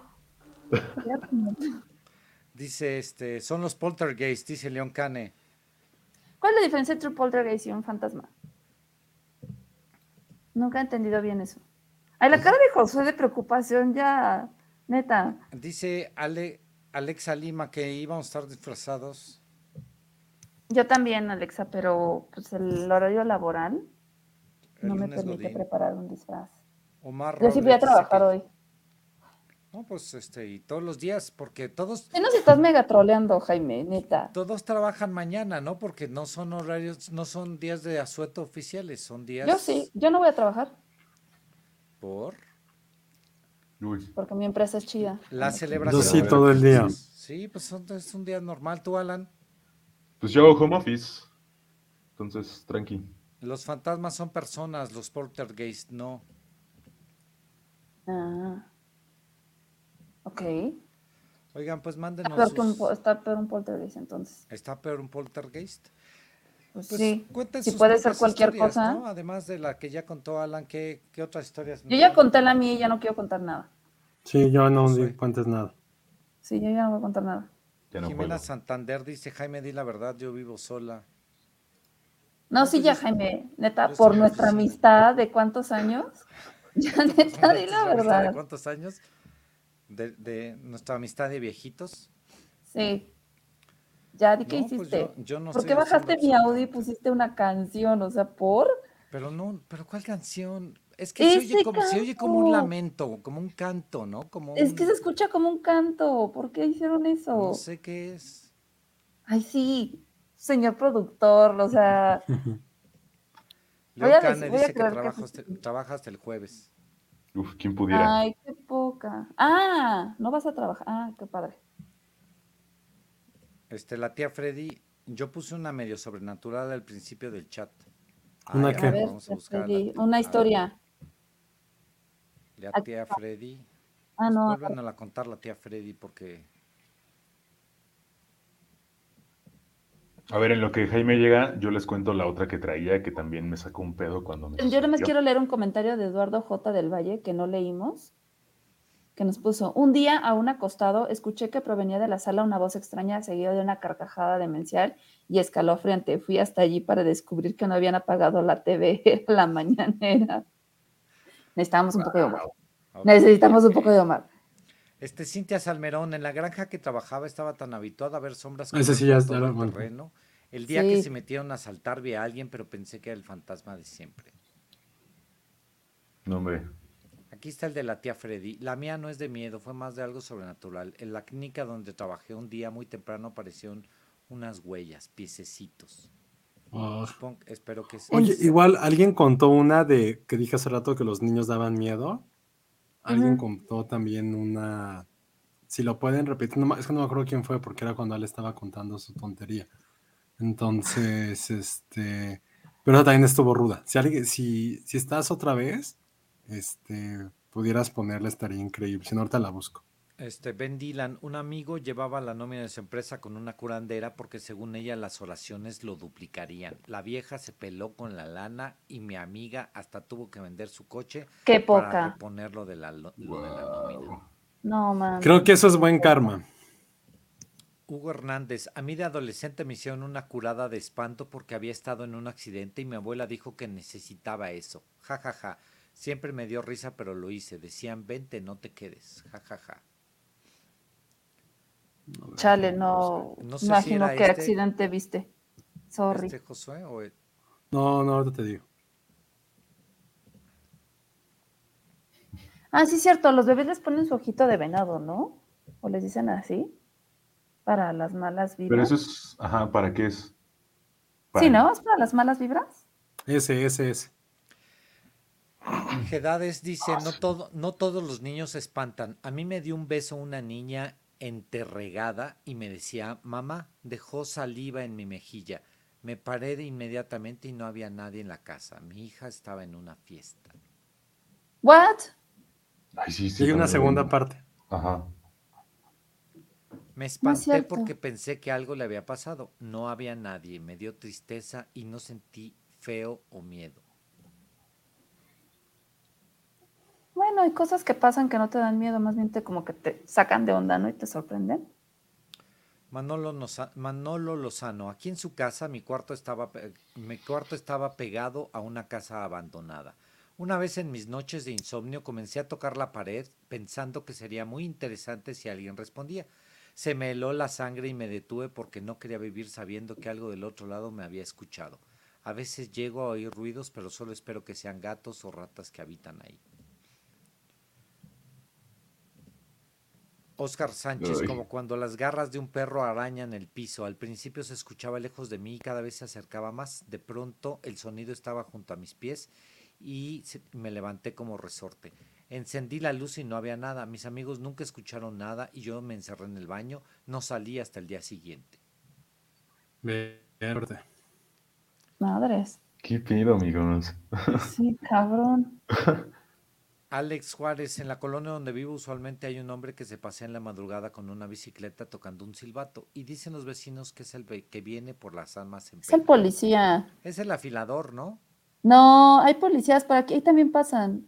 Mi de niña, por donde, con- en casa de mis papás, pasaba un poli que a mí me daba mucho miedo, porque también te despierta el güey porque están silbando, hasta que un día sí me levanté y dije, a ver, tengo que ver qué es esto, y es el poli que pobrecitos van en bicis, van silbando, entonces va un poli en otra cuadra y va en el otro y van este, con sus silbatos echándose como aguas. Y aquí también, donde vivimos, pasan. Oigan, este, su peli de terror favorita, ¿cuál, ¿cuál es la peli más aterradora para ustedes? Aterradora, Sí. Película, para que no se enoje Iván, Iván Morales. La película de terror más aterradora que han visto. Pues para mí siempre va a ser It. O sea, creo que es la raíz de todos mis traumas y miedos. Pero la, origi- la original. Oigan, hablando de eso, ¿alguien puede investigar por qué el- una gente de 34 años le puede tener tanto miedo a payasos?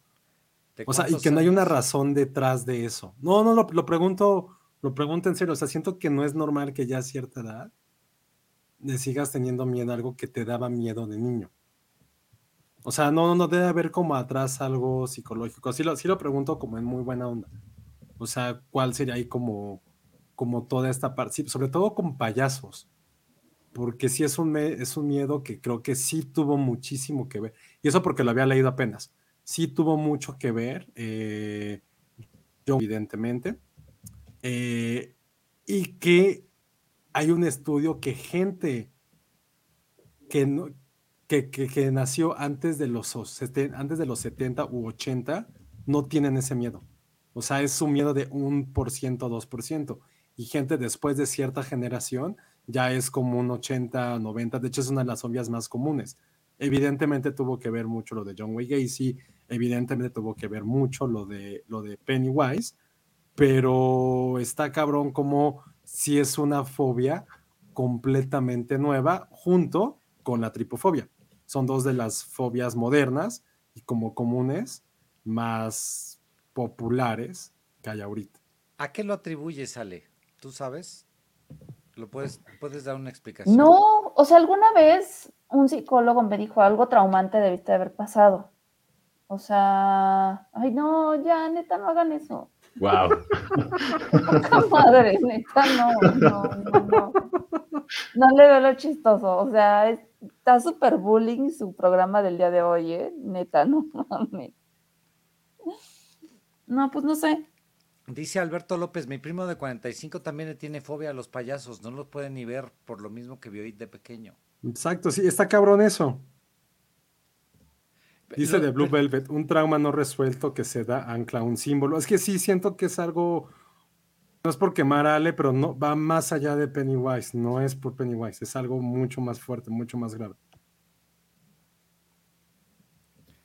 Nunca me han gustado. O sea, me acuerdo que mi papá nos llevaba al circo y jamás me dieron risa. O sea, era como salían y era como de, ay, no quiero ver. O sea, como que no, no, no. Ni se me hacen chistosos, ni me gustaban, ni. Pero entonces, o sea, sí va relacionado con, en el momento que tuviste It, algo traumático te pudo haber sucedido. No sé. Tengo idea. No tengo idea. O sea, no, no sé. O sea, ¿y los payasos son lo único que tú dirías que te da así miedo feo o hay más cosas? Sí, los payasos. No, no O sea, como, evidentemente como todo en la vida, ¿no? Pues, este, la oscuridad o, o la- o los rateros o los taxistas agresivos, o sea, como que normal, ¿no? Pero así como algo así, es un payaso nada más, sí. Uf, esperen, le quiero contar esto. Hace poquito coincidimos Josué, Ale y yo en un evento en Six Flags. Y en la, sí, noche, cierto. en la noche fuimos a una casita. Es que fue esto del, del Festival del Terror. Y nos metimos a una casita que era de fobias. Entonces, digo, yo a mí, yo no puedo con las arañas. Las arañas sí son como mi fobia, como los payasos para Ale. Como Josué. Tampoco Sí, puede no. con extraños. No puedo con eso, o sea, bye. Pero había una, era como varias salas y había una sala que estaba completamente oscura, no sé si se acuerdan, que, y aparte yo pasé primero y había como gente ahí que... Ah, que era como de claustrofobia, ¿no? Ajá, pues es que estaba, era un, era un cuarto totalmente vacío, totalmente oscuro. Y sí, no, o sea, también es así como que, ay, Dios mío, y aparte yo iba hasta adelante y no, se sintió horrible. También como que la oscuridad así profunda me da muchísimo pánico. Y ya. Sí, no, es no. más entendible el miedo a las arañas, ¿no? ¿O no? Pues sí, Sí. supongo, porque estándar es que es el miedo de que te puedan picar, ¿no?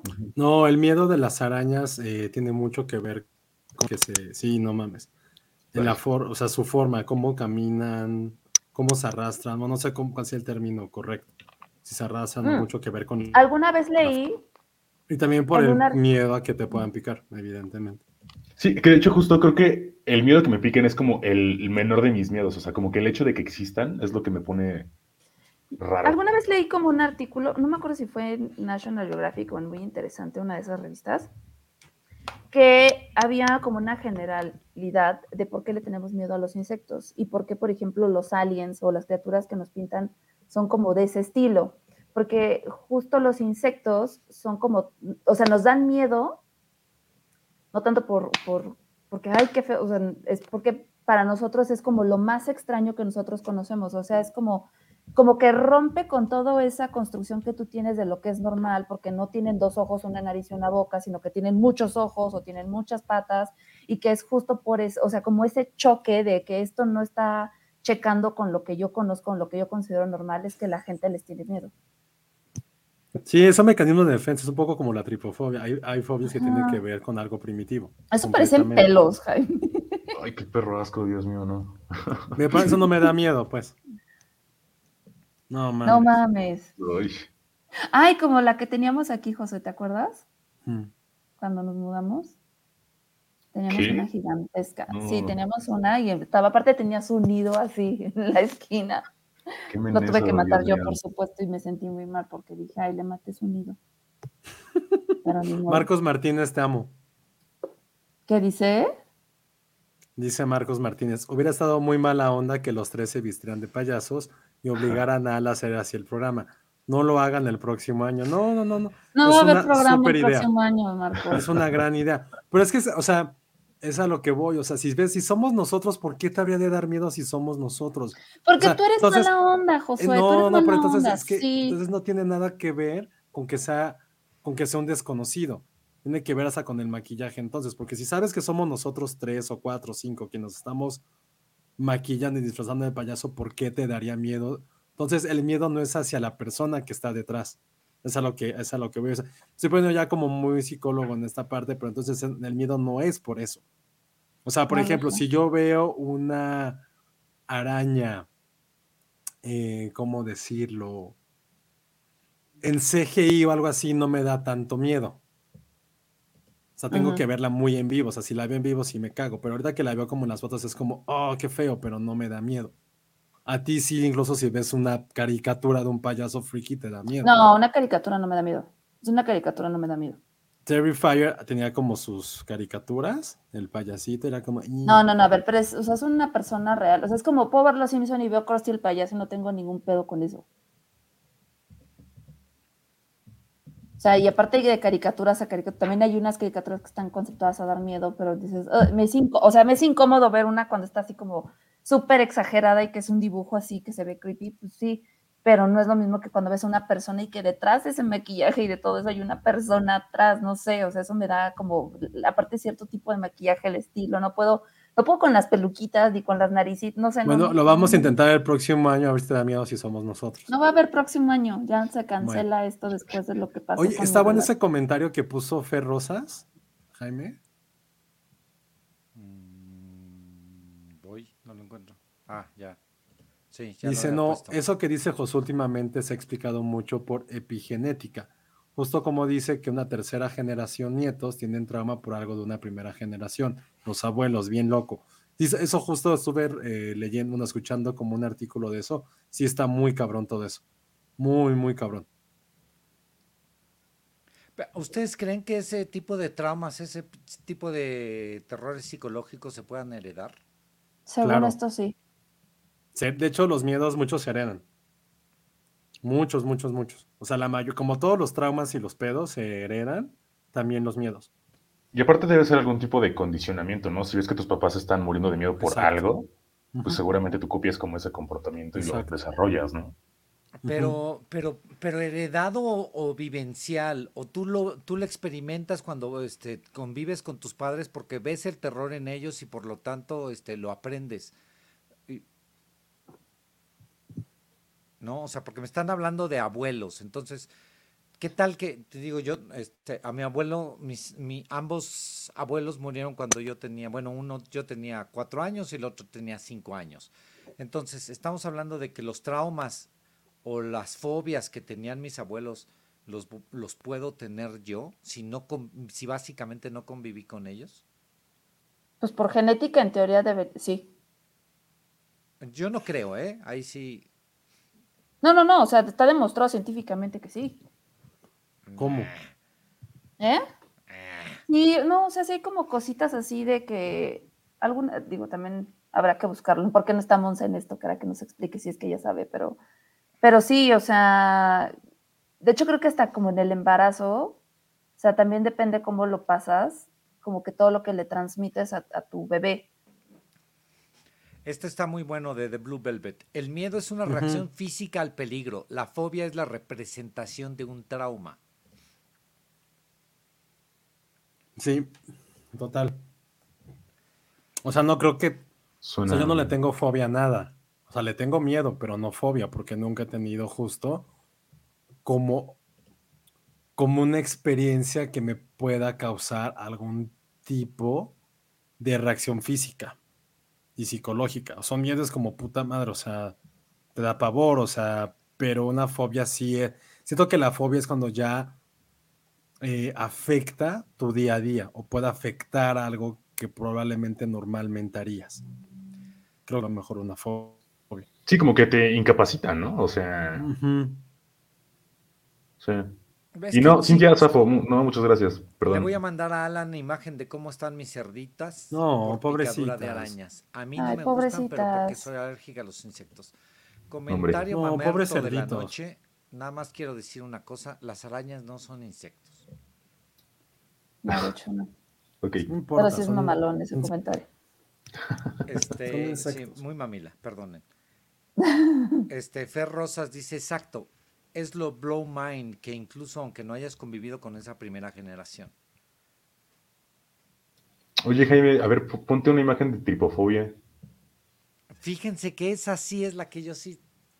¿Qué quedamos? Bueno, ¿No pues Ah, ponla, ya le pusiste Ah, sí, Ah, ya. claro, Ya pusiste claro, arañas, claro. te toca. Tipo- Ya, ya te jodiste. Tipo, Saben que recuerdo mucho que, algún- y no sé por qué, eh, mi contador me envió la foto de un seno femenino con este, con pústulas, con muchísimas pústulas, Sí, es Ah. es un photoshopazo muy famoso. ¿no? Entonces, Ay, este, no, es, este, Pero es es Photoshop. espantoso, espantoso. A ver, estoy, estoy viendo las peores imágenes y eso sí me va a traumar de una manera en misericordia. Y para quien nos está escuchando en el podcast, estoy en este instante presentando una imagen tripofóbica que me da una desesperación terrible porque lo tiene en la mano, Qué perro asco. ¿no? Obviamente Roy San Martín preguntaba eso, ya hablaron de la tripofobia y Eduardo del Valle dice, el fl- flaquito cachubi, ya manden a James a dormir, no me deja asustar a gusto". Este, pues, son un aguafiestas, pero bueno. Este, ahí está su imagen tripofóbica. ¿Quieren, ¿Quieren ver otra más? Sí, a ver, ponle, Sí. ponte otra vez. Es, es que siento que a la tripofobia me da más asco que otra cosa. O sea, sí me da como cosilla, pero. Te da asco. Ajá. Aparte, siento que, siento que hay imágenes de tripofobia más fuertes, supongo. Más fuertes. Ajá. Pues a ver, eso, esto yo estoy viendo y me está impactando como otra vez es una mano. Estoy buscando, sobre todo que pueda yo poner. No, porque hay Eso es como un coral, ¿no? Así son los corales. Sí, parece como maquillaje de película. O sea, no, me despierta como algo raro. No, también porque creo que es una de las fobias que estamos más acostumbrados a ver. Se volvió tan popular. Esa imagen era así, yo la tenía como en mi perfil de Facebook por joder. O sea, así de viejo les digo que es eso, es como 2008 que se puso medio de moda la tripofobia. Porque también digo que me puse a leer mucho de fobias eh, últimamente y si es como la fobia más nueva, bueno, catalogada entre comillas como nueva, porque justo, o sea, y también como que la explicación está bien obvia, ¿no? Que es también de supervivencia, entonces... ¿Cómo que Fueron como los primeros... Sí, porque reaccionas primitivamente a que cualquier, a que, a que tener este, estos, como decías, como estas ámpulas tan juntas, significa que algo es de peligro, que algo es venenoso, que algo está echado a perder, y Ah, primitivamente no te quieres acercar a ello. Mm. Entonces por eso como que te da asco, te da como estas ñañaras o estos como piel de gallina, porque es tu cuerpo diciéndote, güey, no te acerques a esta mierda. ah, ok. Sí, está muy primitivo eso, totalmente. Sí, sí, sí, pero No, es por pero eso. o tiene sea, la sentido. Sí, claro. Órale. Jaime, ¿estás que- bien? No. Si tomas alcohol. Esta, por ejemplo, sí está de super Photoshop, no mames. Sí. A ver. Ay, qué asco. Un ojo tripofóbico. Es como, ¿Cómo se lo. ¿Cómo se puede Un ojo tripofóbico. No, ya. Guacala. Qué miedo con la tripofobia, dice Alberto López. Eso, es- eso, es- eso da asco. Pero es lo que hablábamos hace rato de, los traumas y los miedos, ¿no? Sí, está cabrón. ¿No? Pues yo nada más tengo Eso es horroroso. Literalmente ponen, ponen los pelos de, ponen los pelos de punta. No hay fobia, no hay miedo, es horror. Ay, Dios. Hugo Hernández, mi hermano menor de niño le gustaba subirse mucho a Ya, los quítalo, juegos- guácala. Ya, eso. Dejaron de gustar cuando veo Final Destination 3, ahora ya tiene 20. Ah, este no me todos me respondieron lo de la pregunta su película de horror preferida. No, preferida o que más O que miedo la nos daba. Yo dije que fue It. Sí, como nos clavamos en los payasitos, ya no dijimos. Sí. Alan, Sí, yo también It, o sea, por mucho tiempo le tuve miedo a los payasos, pero después ya no, pero It, la viejita. Yo ni sí. siquiera me podía bañar sola, así los había contado, ¿no? Ah, yo no me bañaba. Yo me tenía que bañar con, o sea, mi hermano tenía que estar de guardia en la puerta así, listo, con cualquier cosa así. Y yo me bañaba así en chingas, así de, ah, rista, ve". O lo sentaba en el excusado para que se quedara ahí, o ponía piedras arriba del excusado para que si saliera le pesara y no pudiera levantar la tapa, según yo. Josué, Mm, estoy pensando. O sea, es que, o sea, no sé por qué a mí nunca me dio miedo. O sea, sí me dio miedo tanto, o sea, normal, como de niño, pero, pero no. O sea, sí me podía bañar. Los payasos nunca creo, me han dado Josué, miedo. Que también depende cómo vives. O sea, creo que conviviste desde niño con gente como muy adulta y desde chiquito viste como cosas que no debiste de haber visto de chiquito, insisto. Entonces, como que eso te mermó a no a ser como más, este, más, más analítico en, en cuestiones de cosas de terror y es como de, ah, Puede ser. o sea, como que le encontrabas una lógica a todo y no, no te dejas asustar tan fácilmente, ¿no? No, pero ya, o sea, cosas que ya vi como de niño, adolescente, bueno, no, más bien como adolescente que me traumaron, o sea, que sí me hicieron, o sea, yo no, no salgo en carretera, odio ir a road trips, o sea, sí soy una persona que, uno, no le gusta manejar, dos, nunca, o sea, hay cosas que odio en esta vida que son los pueblos mágicos, odio acampar, odio la naturaleza, odio todo eso. Y probablemente tenga que ver como con esos traumas que tuve, o sea, por ejemplo, yo sí quedé traumado mucho con Deliverance. No sé cómo se llama en español Deliverance, pero sí es una película que me traumó por completo. Eh, the Last House on the Left también la vi muy joven y muy pendejamente. Ese es de Wes Craven.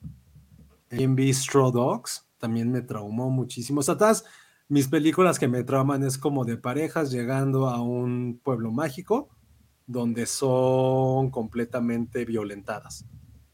O van a una cabaña o van a acampar y son violentadas. Eh, la última que sí me traumó por completo fue, y siempre lo he dicho, es este Nocturnal Animales. Animals. O sea, yo manejar de carretera de noche no puedo, no puedo. O sea, es algo que tiene que ser algo completamente irreal por lo cual lo, lo tenga que hacer. O sea, en carretera.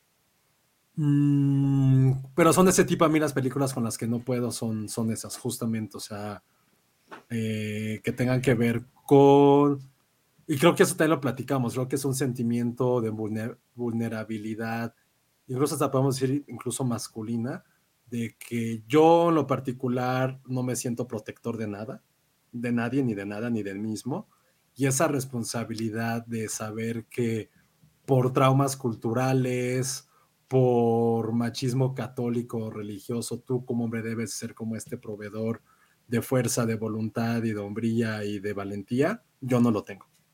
Entonces creo que estas películas que ponen, y sobre todo Deliverance, en serio, no sé si ustedes han, ah, nos dice Eduardo J. del Valle, se llama Amarga Pesadilla, esa película, por ejemplo, Uf, o sea, y me, ¿saben qué es lo peor? Que recuerdo que vi de Live, no, primero vi la de Hijos de la Calle, la de Brad Pitt de niño y esa, y como a los tres meses vi la de Deliverance y fue así de verga, güey, fue cuando entendí que existía el ultraje sexual hacia los hombres o niños, porque pues uno lo tenía muy contemplado en mi vida. Y sí, fue algo que me traumó durante demasiado tiempo y todavía, entonces, esas más bien son como mi tipo, o sea, payaso chinga tu madre, fantasmas, fuck you, este, todo eso para mí no existe, sino que es realmente la maldad humana que puede existir en las cosas más vulnerables, como estar dentro de tu casa en vacaciones, estar dentro de tu auto y el hecho, tío, que no puedes proteger a otra persona. Entonces creo que eso es como mi mayor, mayor, mayor trauma y tal vez por eso nunca quiero tener hijos, lo acabo de analizar. Ja, tomen eso, no tuve que ir a terapia para analizar. Este, Manuel Neunte nos cuenta en el chat de Telegram, en febrero fui a la Sierra Oaxaqueña a una fiesta a una fiesta familiar. En la madrugada estaba muy nublado, pero se veía un círculo luminoso desde arriba de ellas y se desplazaba muy rápido de un punto a otro. Varios de mis primos y yo lo vimos, pero descartamos muchas explicaciones porque no tenía sentido que la luz solo se viera donde había nubes y haciendo como símbolos en ellas así que lo ignoramos hasta que se despejó el cielo y no se vio más. Cuando vi Nope, me dio mucho miedo porque la sensación de viento frío en la madrugada en medio de la sierra era algo muy parecido a las escenas nocturnas y la trama de la película. Además que en el terreno de al lado hay plantíos de maíz y desde que vimos la peli de señales tenemos miedo de asomarnos ahí. También se cuenta que es frecuente que, las, que, que en la sierra y pueblos pequeños se vean este tipo de cosas.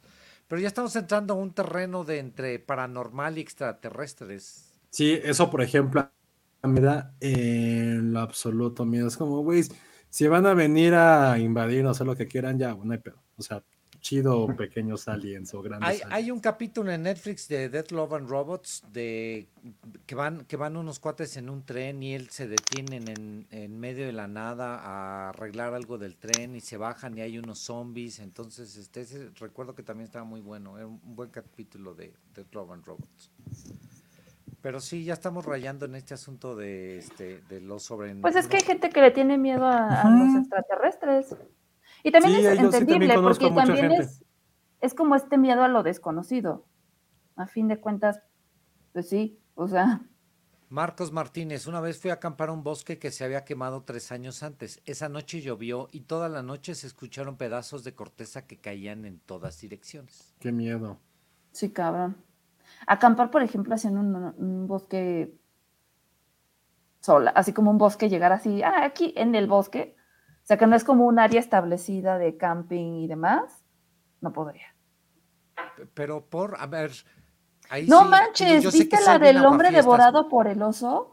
O sea, como que ese tipo de cosas, güey, me cago. O sea, si veo. Pero a mí me da más miedo el ratero, particularmente en México. Todo, es que todo. O sea, es, que, es que siento que en el país en el que vivimos nunca estás a salvo en ningún lugar. No. Pero esta parte de. O sea, por ejemplo, es que cuando empezaron a hablar de lo del bosque y eso, o sea, sé que no tiene nada que ver y es una película que tan, tan fan. Ah, es que esa escena sí me mega traumó también, no mames. La de la mujer, la, la del niño migrante y la mamá que todo el mundo ama mexicana, Morelia, ganó. Ah, el de la de fuego, este. Ay, este, ¿cuál Ganó Morelia el año, o sea, el, año de la pandemia. Este, um, a ver. ¿En el 2020? Sí, no puedo creer que no sepan de cuál estoy hablando. Sí, ya sé cuál, es la de... Sin señas particulares. Ah, Toda la película estaba así de ya, cómanse la naranja cuando pasa lo del camión, o sea, no, no mamen, o sea, trauma a la X un millón de potencia. No, no mames, esa escena del camión cuando los bajan, no, no, no mames, creo que ese es de mis miedos más grandes que tengo en la vida. O sea, que alguien, y sabemos qué tipo de gente te baja, no mames, no. No, no, no, no, no, no, no, o sea. Yo lo, yo lo comparto, Josué, sobre todo cuando, ya, ya no, porque ya no, ya no lo hago, cuando me iba yo en carretera a cruz, y cruzaba la frontera, cruzaba la frontera por, por Tamaulipas o por, o por Nuevo León, creo que yo sí tenía ese trauma de que me fuera a suceder algo similar y por lo tanto yo trataba de, de irme mucho, muy temprano para, para poder llegar a la frontera cuando todavía había luz y no siempre lo conseguía. Y, y, era una angustia de que necesito llegar y necesito llegar y le aceleraba, o sea, iba yo volando por contra, con tal de tratar de llegar a una hora a, este, decente que todavía este, nos tocara luz.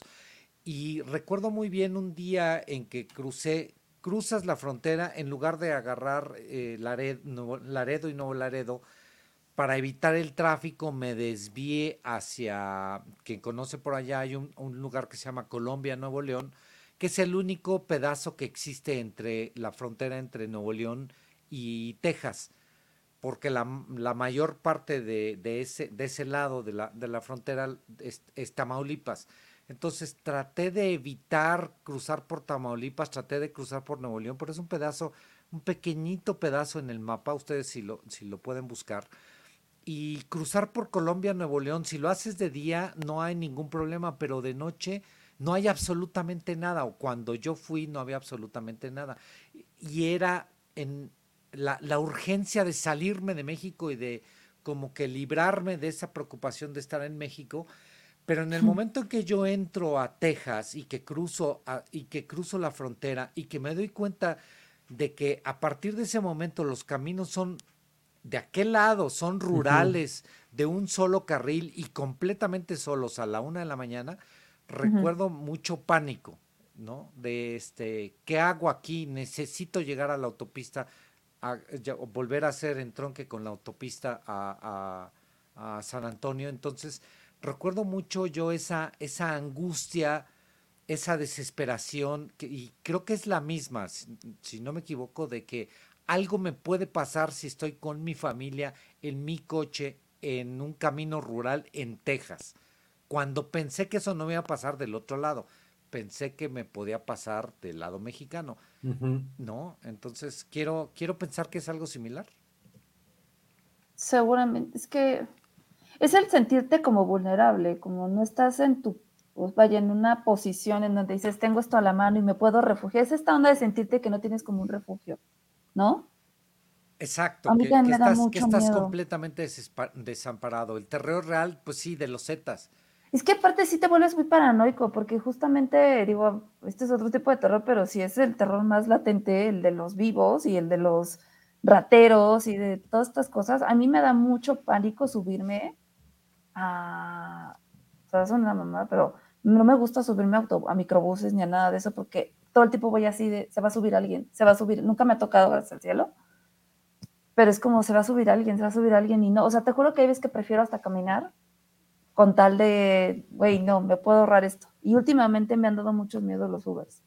Ay, Josué, dice Cintia Salmerón, ay, Josué, no, ya me está dando miedo, ya me está dando mi ataque de ansiedad cuando recuerdo todo. Neta, jamás le desearía a nadie esa angustia de no saber qué va a pasar. Nestar Fry dice, y subir un volcán en la noche es una actividad extraordinaria, así subí la Malinche. No mames, jamás. Yo sí quiero subir, quiero subir el volcán. No, no mames, jamás. León Cane, León Cane dice, una parecida es Funny Games. No sé, a mí Funny Games no lo vi nunca como terror, pero entiendo el punto, pero no, no sé. De Blue Velvet dice, hablando de terror, yo vivo en Zacatecas. No manches, sí está de miedo Zacatecas. este, espero que no vivas hacia Fresnillo. O, este, alguien, si nos está viendo en Irapuato, saludos muchachos, espero que todo esté pasando este, muy bien. Actualmente viajar en carretera me da algo de miedo, dice Omar Robles. Pues es No que te sí. me vayas 100%. infantable como Mariana Levy. Subir la Malinche es increíble, sí lo recomiendo, pero con amigos, por supuesto. Había, y hay muchas Ay. historias de que, de que de Cuernavaca, de que Cuernavaca hacia Toluca, si agarras este por las lagunas de. Zempoala, pues también te pueden agarrar. Entonces, esa, esa indefensión, ese sentirte tan vulnerable es lo que creo que da mucho más miedo que ver una película de terror. Iván Chimal, subir la Malinche es increíble, sí lo recomiendo. Ah, ya lo había leído, perdón. Ay, no. No, está cabrón. Había una serie, una miniserie en Netflix que estoy, estuve tratando de buscar el nombre y a ver si alguien nos puede ayudar de cómo se llama, de una chava que toma, necesita tomar un vuelo y en la desesperación va y se sube en una, en una avioneta y en medio de la nada en Canadá, la avioneta se estrella.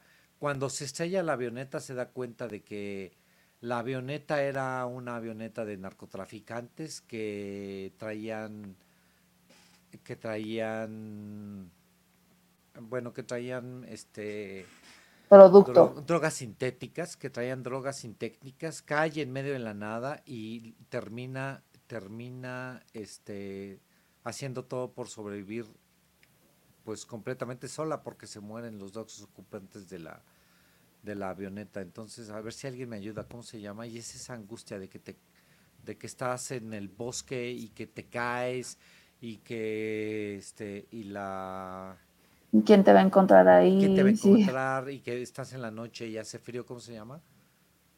Hipotermia. ¿Cuál? Hipotermia, Ah. hipotermia, entonces este no, pues eso eso también es un trauma. Cintia Salmerón iría a casas embrujadas como la que No, por supuesto que no.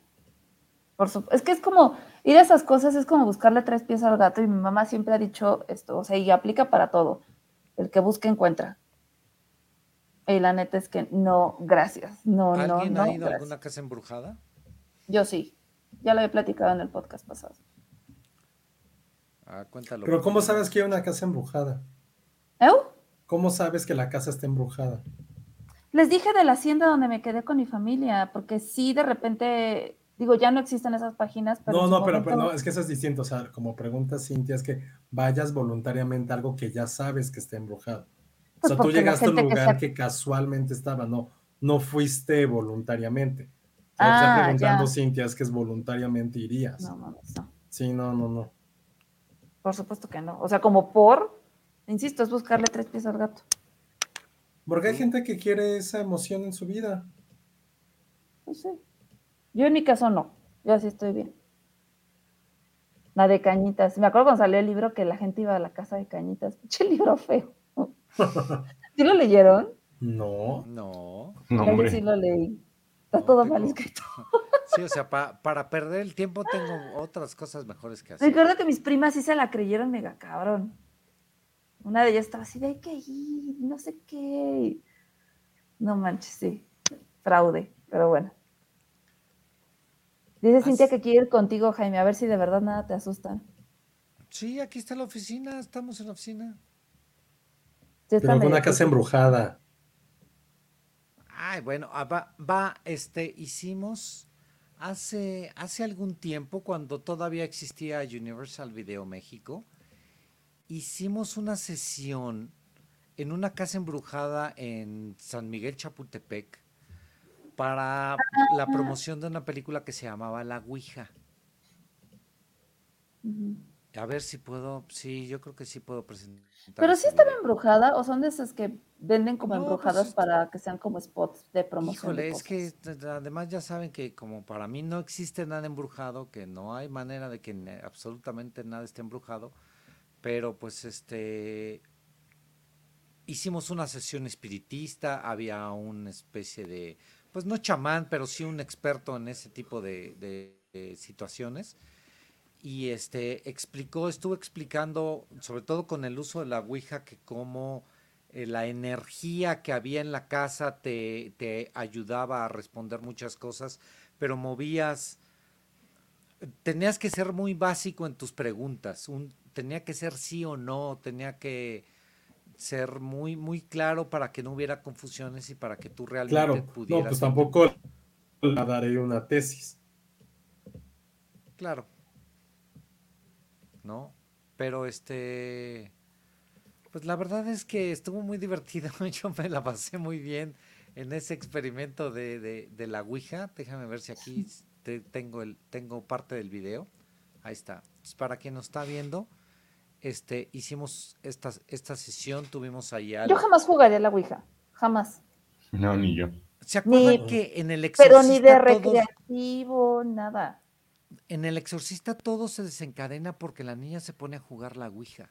Y en un chico de películas, o sea, es como es el detonante de todo. También en la de, ay, actividad paranormal, pues al final, como que ese es ese momento crucial en el que juegan, que todo se desata. Sí, no, yo no, no lo, no, jamás, jamás jugaría la Ouija en la vida, jamás. No, pero este, Josué o Alan han jugado la Ouija. No, ¿para qué? No. Ni como actividad de prensa, pero ni de pedo. O sea, sí, esa No. cosa, esa madre jamás iría así de, güey, no, gracias, no. ¿Qué Oye, pero me quedó padrísimo el video. No, ma, el video, pero pues no, la actividad. Y la actividad, y ¿no? ahí estuvo, este, porque lo que decía él, este, espíri- antiguos espíritus del man, manifiéstense y, y me están escuchando, ya se movía, ya sabían si se movía la, la Ouija o no se movía la Ouija. ¿Y qué te, di- qué te dijo la gente, o sea, la- los invitados?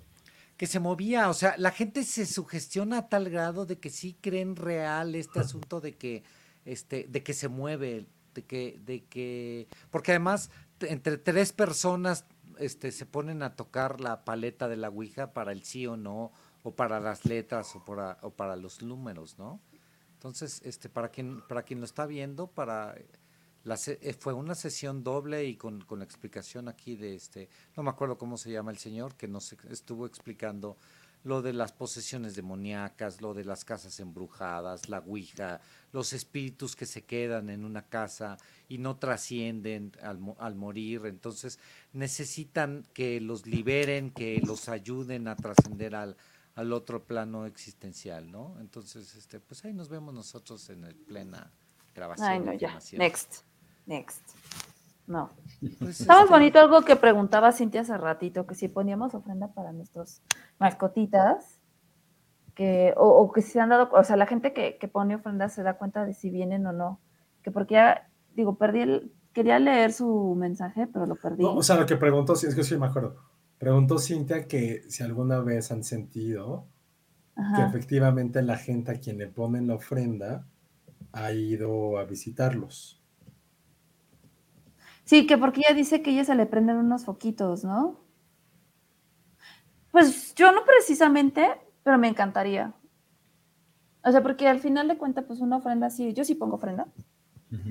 Y se supone que pues sí, o sea, como que todo el, todo el simbolismo que hay en una ofrenda, a mí se me hace súper bonito, o sea, el querer recordar como a esos seres queridos que se han ido de tu vida y, o sea, esta idea de que por una noche puedes, pues no sé, este, de, demostrarles que lo recuerdas a lo mejor de una manera muy simple con, dotándose, yo me acuerdo que yo ahorita no he puesto nada, pero este, a mi abuelito, por ejemplo, que le encantaba comer, siempre iba y le compraba cacahuates y le ponía un puño de cacahuates que dices, güey, cualquier muerto ve eso y dices, chale más ganitas, ¿no? Pero, pero o sea, la- el concepto en sí se me hace súper bonito y me encantaría sentir o saber que, que mis, alguno de mis seres queridos o todos mis seres queridos a los que les pongo vienen.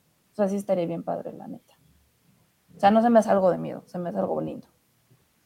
Papá. Coco. este, Pa, de Blue Velvet dice hoy llegan los niños. ¿no? Mañana, Mañana. ¿no? Mañana. primero. Pues es que hoy es primero prácticamente.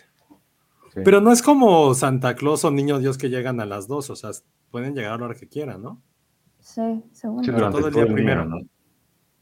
Todo Sí, imagínate, o sea, imagínate que estés muerto y a huevo a las 12 tengas que llegar a la ofrenda. Es como, güey, chinga tu madre, estoy muerto, o sea, no me des horarios, no me quiero despertar temprano, Pues es como o en su caso, no me quiero desvelar. Hoy es sea, Halloween, hoy es Noche de Brujas, sí. O sea, si, si eres, o sea, digo, si eres bebé o morrito que ya estás del otro lado, o sea, güey, pues no quieres estar desvelado, o sea, te vas a parar como a las 7 de la Sí. mañana y en lugar de poner una película o Chabelo, vas a ir a la casa de tus abuelitos a comerte los dulces que te pusieron. O sea, no creo que sea a las 12, no mames, imagínate, pobre morrito ahí.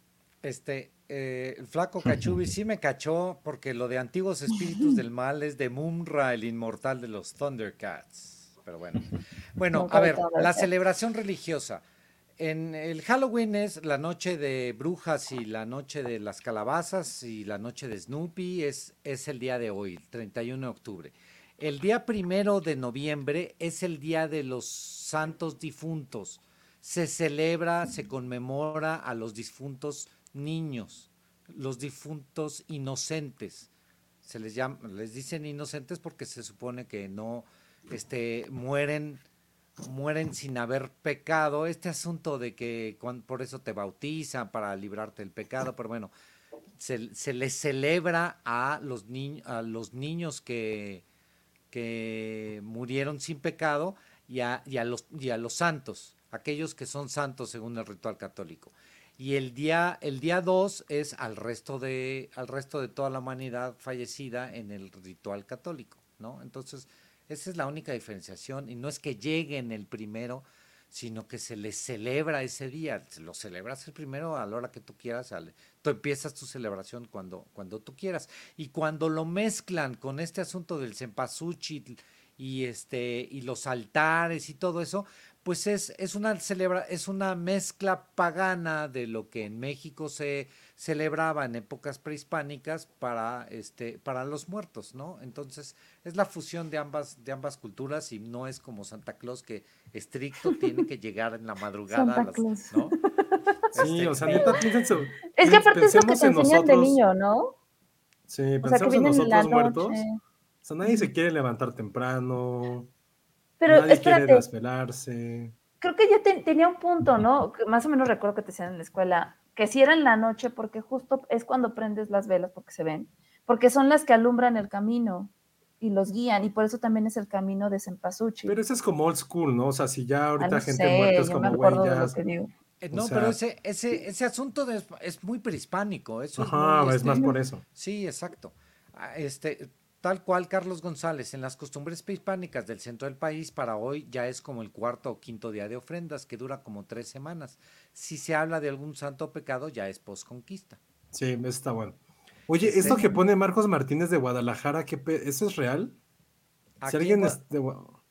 Aquí en Guadalajara tienen la costumbre de vandalizar el transporte público el 31 de octubre. Les lanzan piedras y huevos hasta dejan salir temprano a la gente que lo usa para poder llegar a casa. ¿Pero por qué? Ah, pues no sé, ahí sí. Yo no sabía eso. Jalisco, pero bueno. Wow. ¿Quién sabe? Bueno, a mí sí me gusta la tradición de la ofrenda. Siempre Yo hace mucho no, hace muchos años no ponía ofrenda, o sea, este fue el primer año después de no sé cuántos que pusimos ofrenda, pero para mis perritos y mis mascotas que se nos mm. fueron. y eso fue creo que el tampoco lo entiendo. 27. O sea, ¿por qué es el ¿Por qué es con tanto tiempo de anticipación? Sí, ni idea. pues era por lo que dice, lo que dijeron ahorita, ¿no? De que dura como tres semanas el ritual. Exacto, sí puede ser. Y tiene luego, a veces tiene que ver con costumbres, bueno, con ciclos lunares. Mm. Falta el 30, la de Devil's Night, que en los 60 hasta los 90 pasa en varios lados y había incendios y cosas feas. Es donde matan al cuervo y a su novia. Ah, el 27 fue establecido. O sea, ni pues siquiera es como pues, tradición. pero como el desfile, ¿no? De este de 07. Ay, pues. No, pero bueno, está, está lindo porque pues proponen, o sea, es establecer un día para la, conmemorar a las mascotas fallecidas. Sí, está bien. Sí, ahora, leyendo, ¿eh? Martínez, sí. Marcos Martínez, yo no soy de aquí, también me sorprendió un chingo. Este, pues por, este no sé ni qué nombre es. En Jalisco es tradición poner cruces de excremento, para no decirlo más feo. ¿What? No, guácala Jalisco, guácala Guadalajara. Esperemos. Hay que preguntarle a Raúl, él es de Guadalajara. Guácala, imagínate todo ahí. La y luego en el sol, así todo soleado. Ay, no, guácala, qué asco. qué asco. Oigan, pues este, vamos cerrando. ¿Con qué vamos cerrando? Pues ya no hay más historias de terror. Ya, pues este, más bien son otro tipo de historias. Ya dice León Cane que nos están troleando. Sí, yo creo que sí. Sí suena. Sí, me suena muy a troleo, pero bueno. Pues a Pero ver, bueno. Jalisco. Dejan Jalisco en alto. Jalisco, cerramos con este con los regalos, ¿no? Vamos a regalar. Tú tenías regalos. Yo voy a tener regalos de One Piece, pero para la próxima semana. Ah, Estén al pendientes. ¿Qué es lo que hay que Dice, hacer? dice Carlos González, ya hay que hablar Darle de cosas vergonzosas de los que no están. De los que no están de Ujú. Filmsteria o de los que no están, que ya, que ya están del otro, que ya están del otro lado. Sí, sea más específico. Este, ¿alguien- ¿alguna cosa vergonzosa de alguien que ya había fallecido? Mm, ¿Algo que No. quieran evidenciar de alguien que no esté presente? No, No, no, realmente no. Es injusto, ¿no? Porque, porque a final de cuentas, este, no vas a, pues esta persona ya no se puede Defender. defender. Pero le puedes poner su ofrenda. O sea, puedes ofender y le pones la ofrenda y es como, ah, todo chido. Y con eso, pues, este, con eso me van a perdonar o cómo está. Claro, es como, güey, pues ya no pueden hacer nada, pero le dejas comida y chupe y ya es feliz. Este, Jonathan Villalba, ya tengo mis boletos para One Piece, pero de Cinemex habrá merch oficial. Pues Cinemex tiene ahorita la tarjeta Cinefan, que la neta está bien padre. Se está agotando, si no es que ya se agotó. A mí me gustó mucho la tarjeta. Es lo que tiene Cinemex. Es lo que tiene. Pues, a ver, este, ¿alguien quiere lo de la trivia para invitación al infierno? ¿O no nos lamentamos? Ay, mejor? yo sí que, ¿por qué no estás en... Ya no me acordaba tu película. Yo así de, güey, ¿por qué dices Bueno, ver, eso? invita- Nos estás mandando al los infierno. invito, los invito a todos al infierno. No, los invito a todos a que no se pierdan la película Invitación al Infierno, que ya está en descarga digital. Es de Sony ¿Cuál es esa. Jaime? A ver, ¿de qué va? Es de terror. Pues, ¿qué- qué- a ver, ¿qué, más sabes. necesitas? ¿Qué más necesitas? Que ya La está en trama, descarga quién digital, que ya está en Apple. TV, que ya está en, en Claro Video, que la puedes comprar, rentar. ¿No? Ah, dice la tía Freddy, hay vaso y palomera. Bueno, para que Mm. puedan ver la película esa de este Invitación al En Infierno, Cinépolis. la que para, en Cinépolis Click, eh, la pregunta es cuando ¿qué, ¿cuál era la historia que Al estaba contando cuando sucedió algo extraño durante el podcast? Se escuchó una voz, una canción, un lullaby de un Mm. payasito. Algo estuvo muy raro cuando Al estaba Ya. contando una historia. No, ya. Entonces, en O sea, hacer este tipo de, de- de dinámicas de terror familia, ya, es lo clausuro. Nunca no, la más. seguiremos haciendo. Y No, porque además ustedes, yo ya no, la- fui ya demasiado para-. Para los que están en, este, en el horario del centro de la República Mexicana, desgraciadamente con el nuevo y el viejo horario que se va a quedar para siempre, que es una... ¿Por qué desgraciadamente? Pues porque anochece a las seis y media de la noche. Es absurdo que prefieran el- tiene? que, que al- Pues así es el invierno. Bueno, pero así va a ser para invierno. siempre, pero bueno. No Dice siempre, Crespo, cuando los la alcancé en vivo, no. voy, voy despertando. Imagínate, Dani ya está amaneciendo del, del miércoles.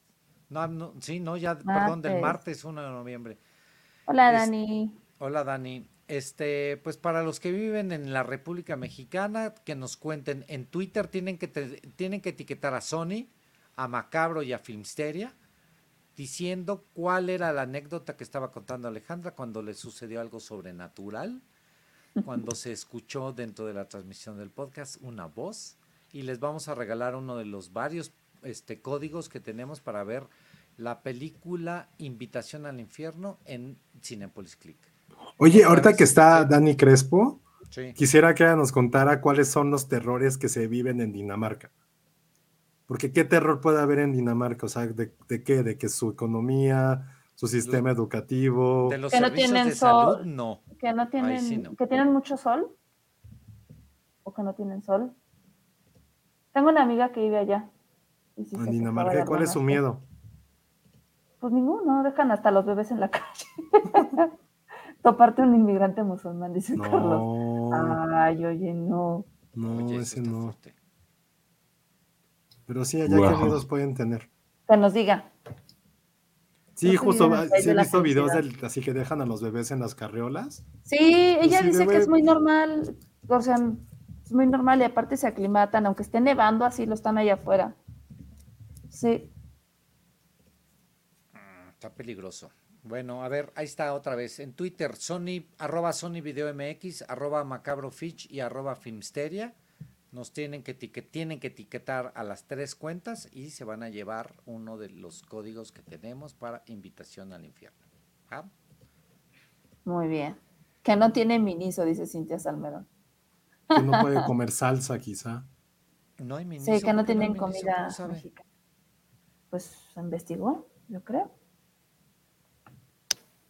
Ok. Pues listos. ¿Dónde los podemos encontrar, muchachos? Ya que nos vamos.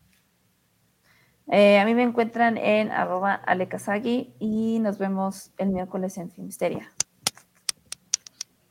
A mí en arroba alancreu. Eh, no sé por qué puse esto hace rato, pero en arroba alancreu. Alan Crux. Oro Crux.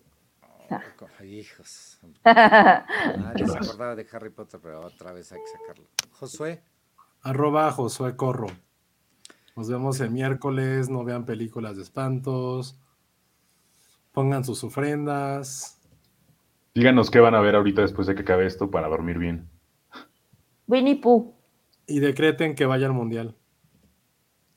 Hay muy ligera. Hay como un 2% de esperanza. Eso iba a La esperanza muere al último.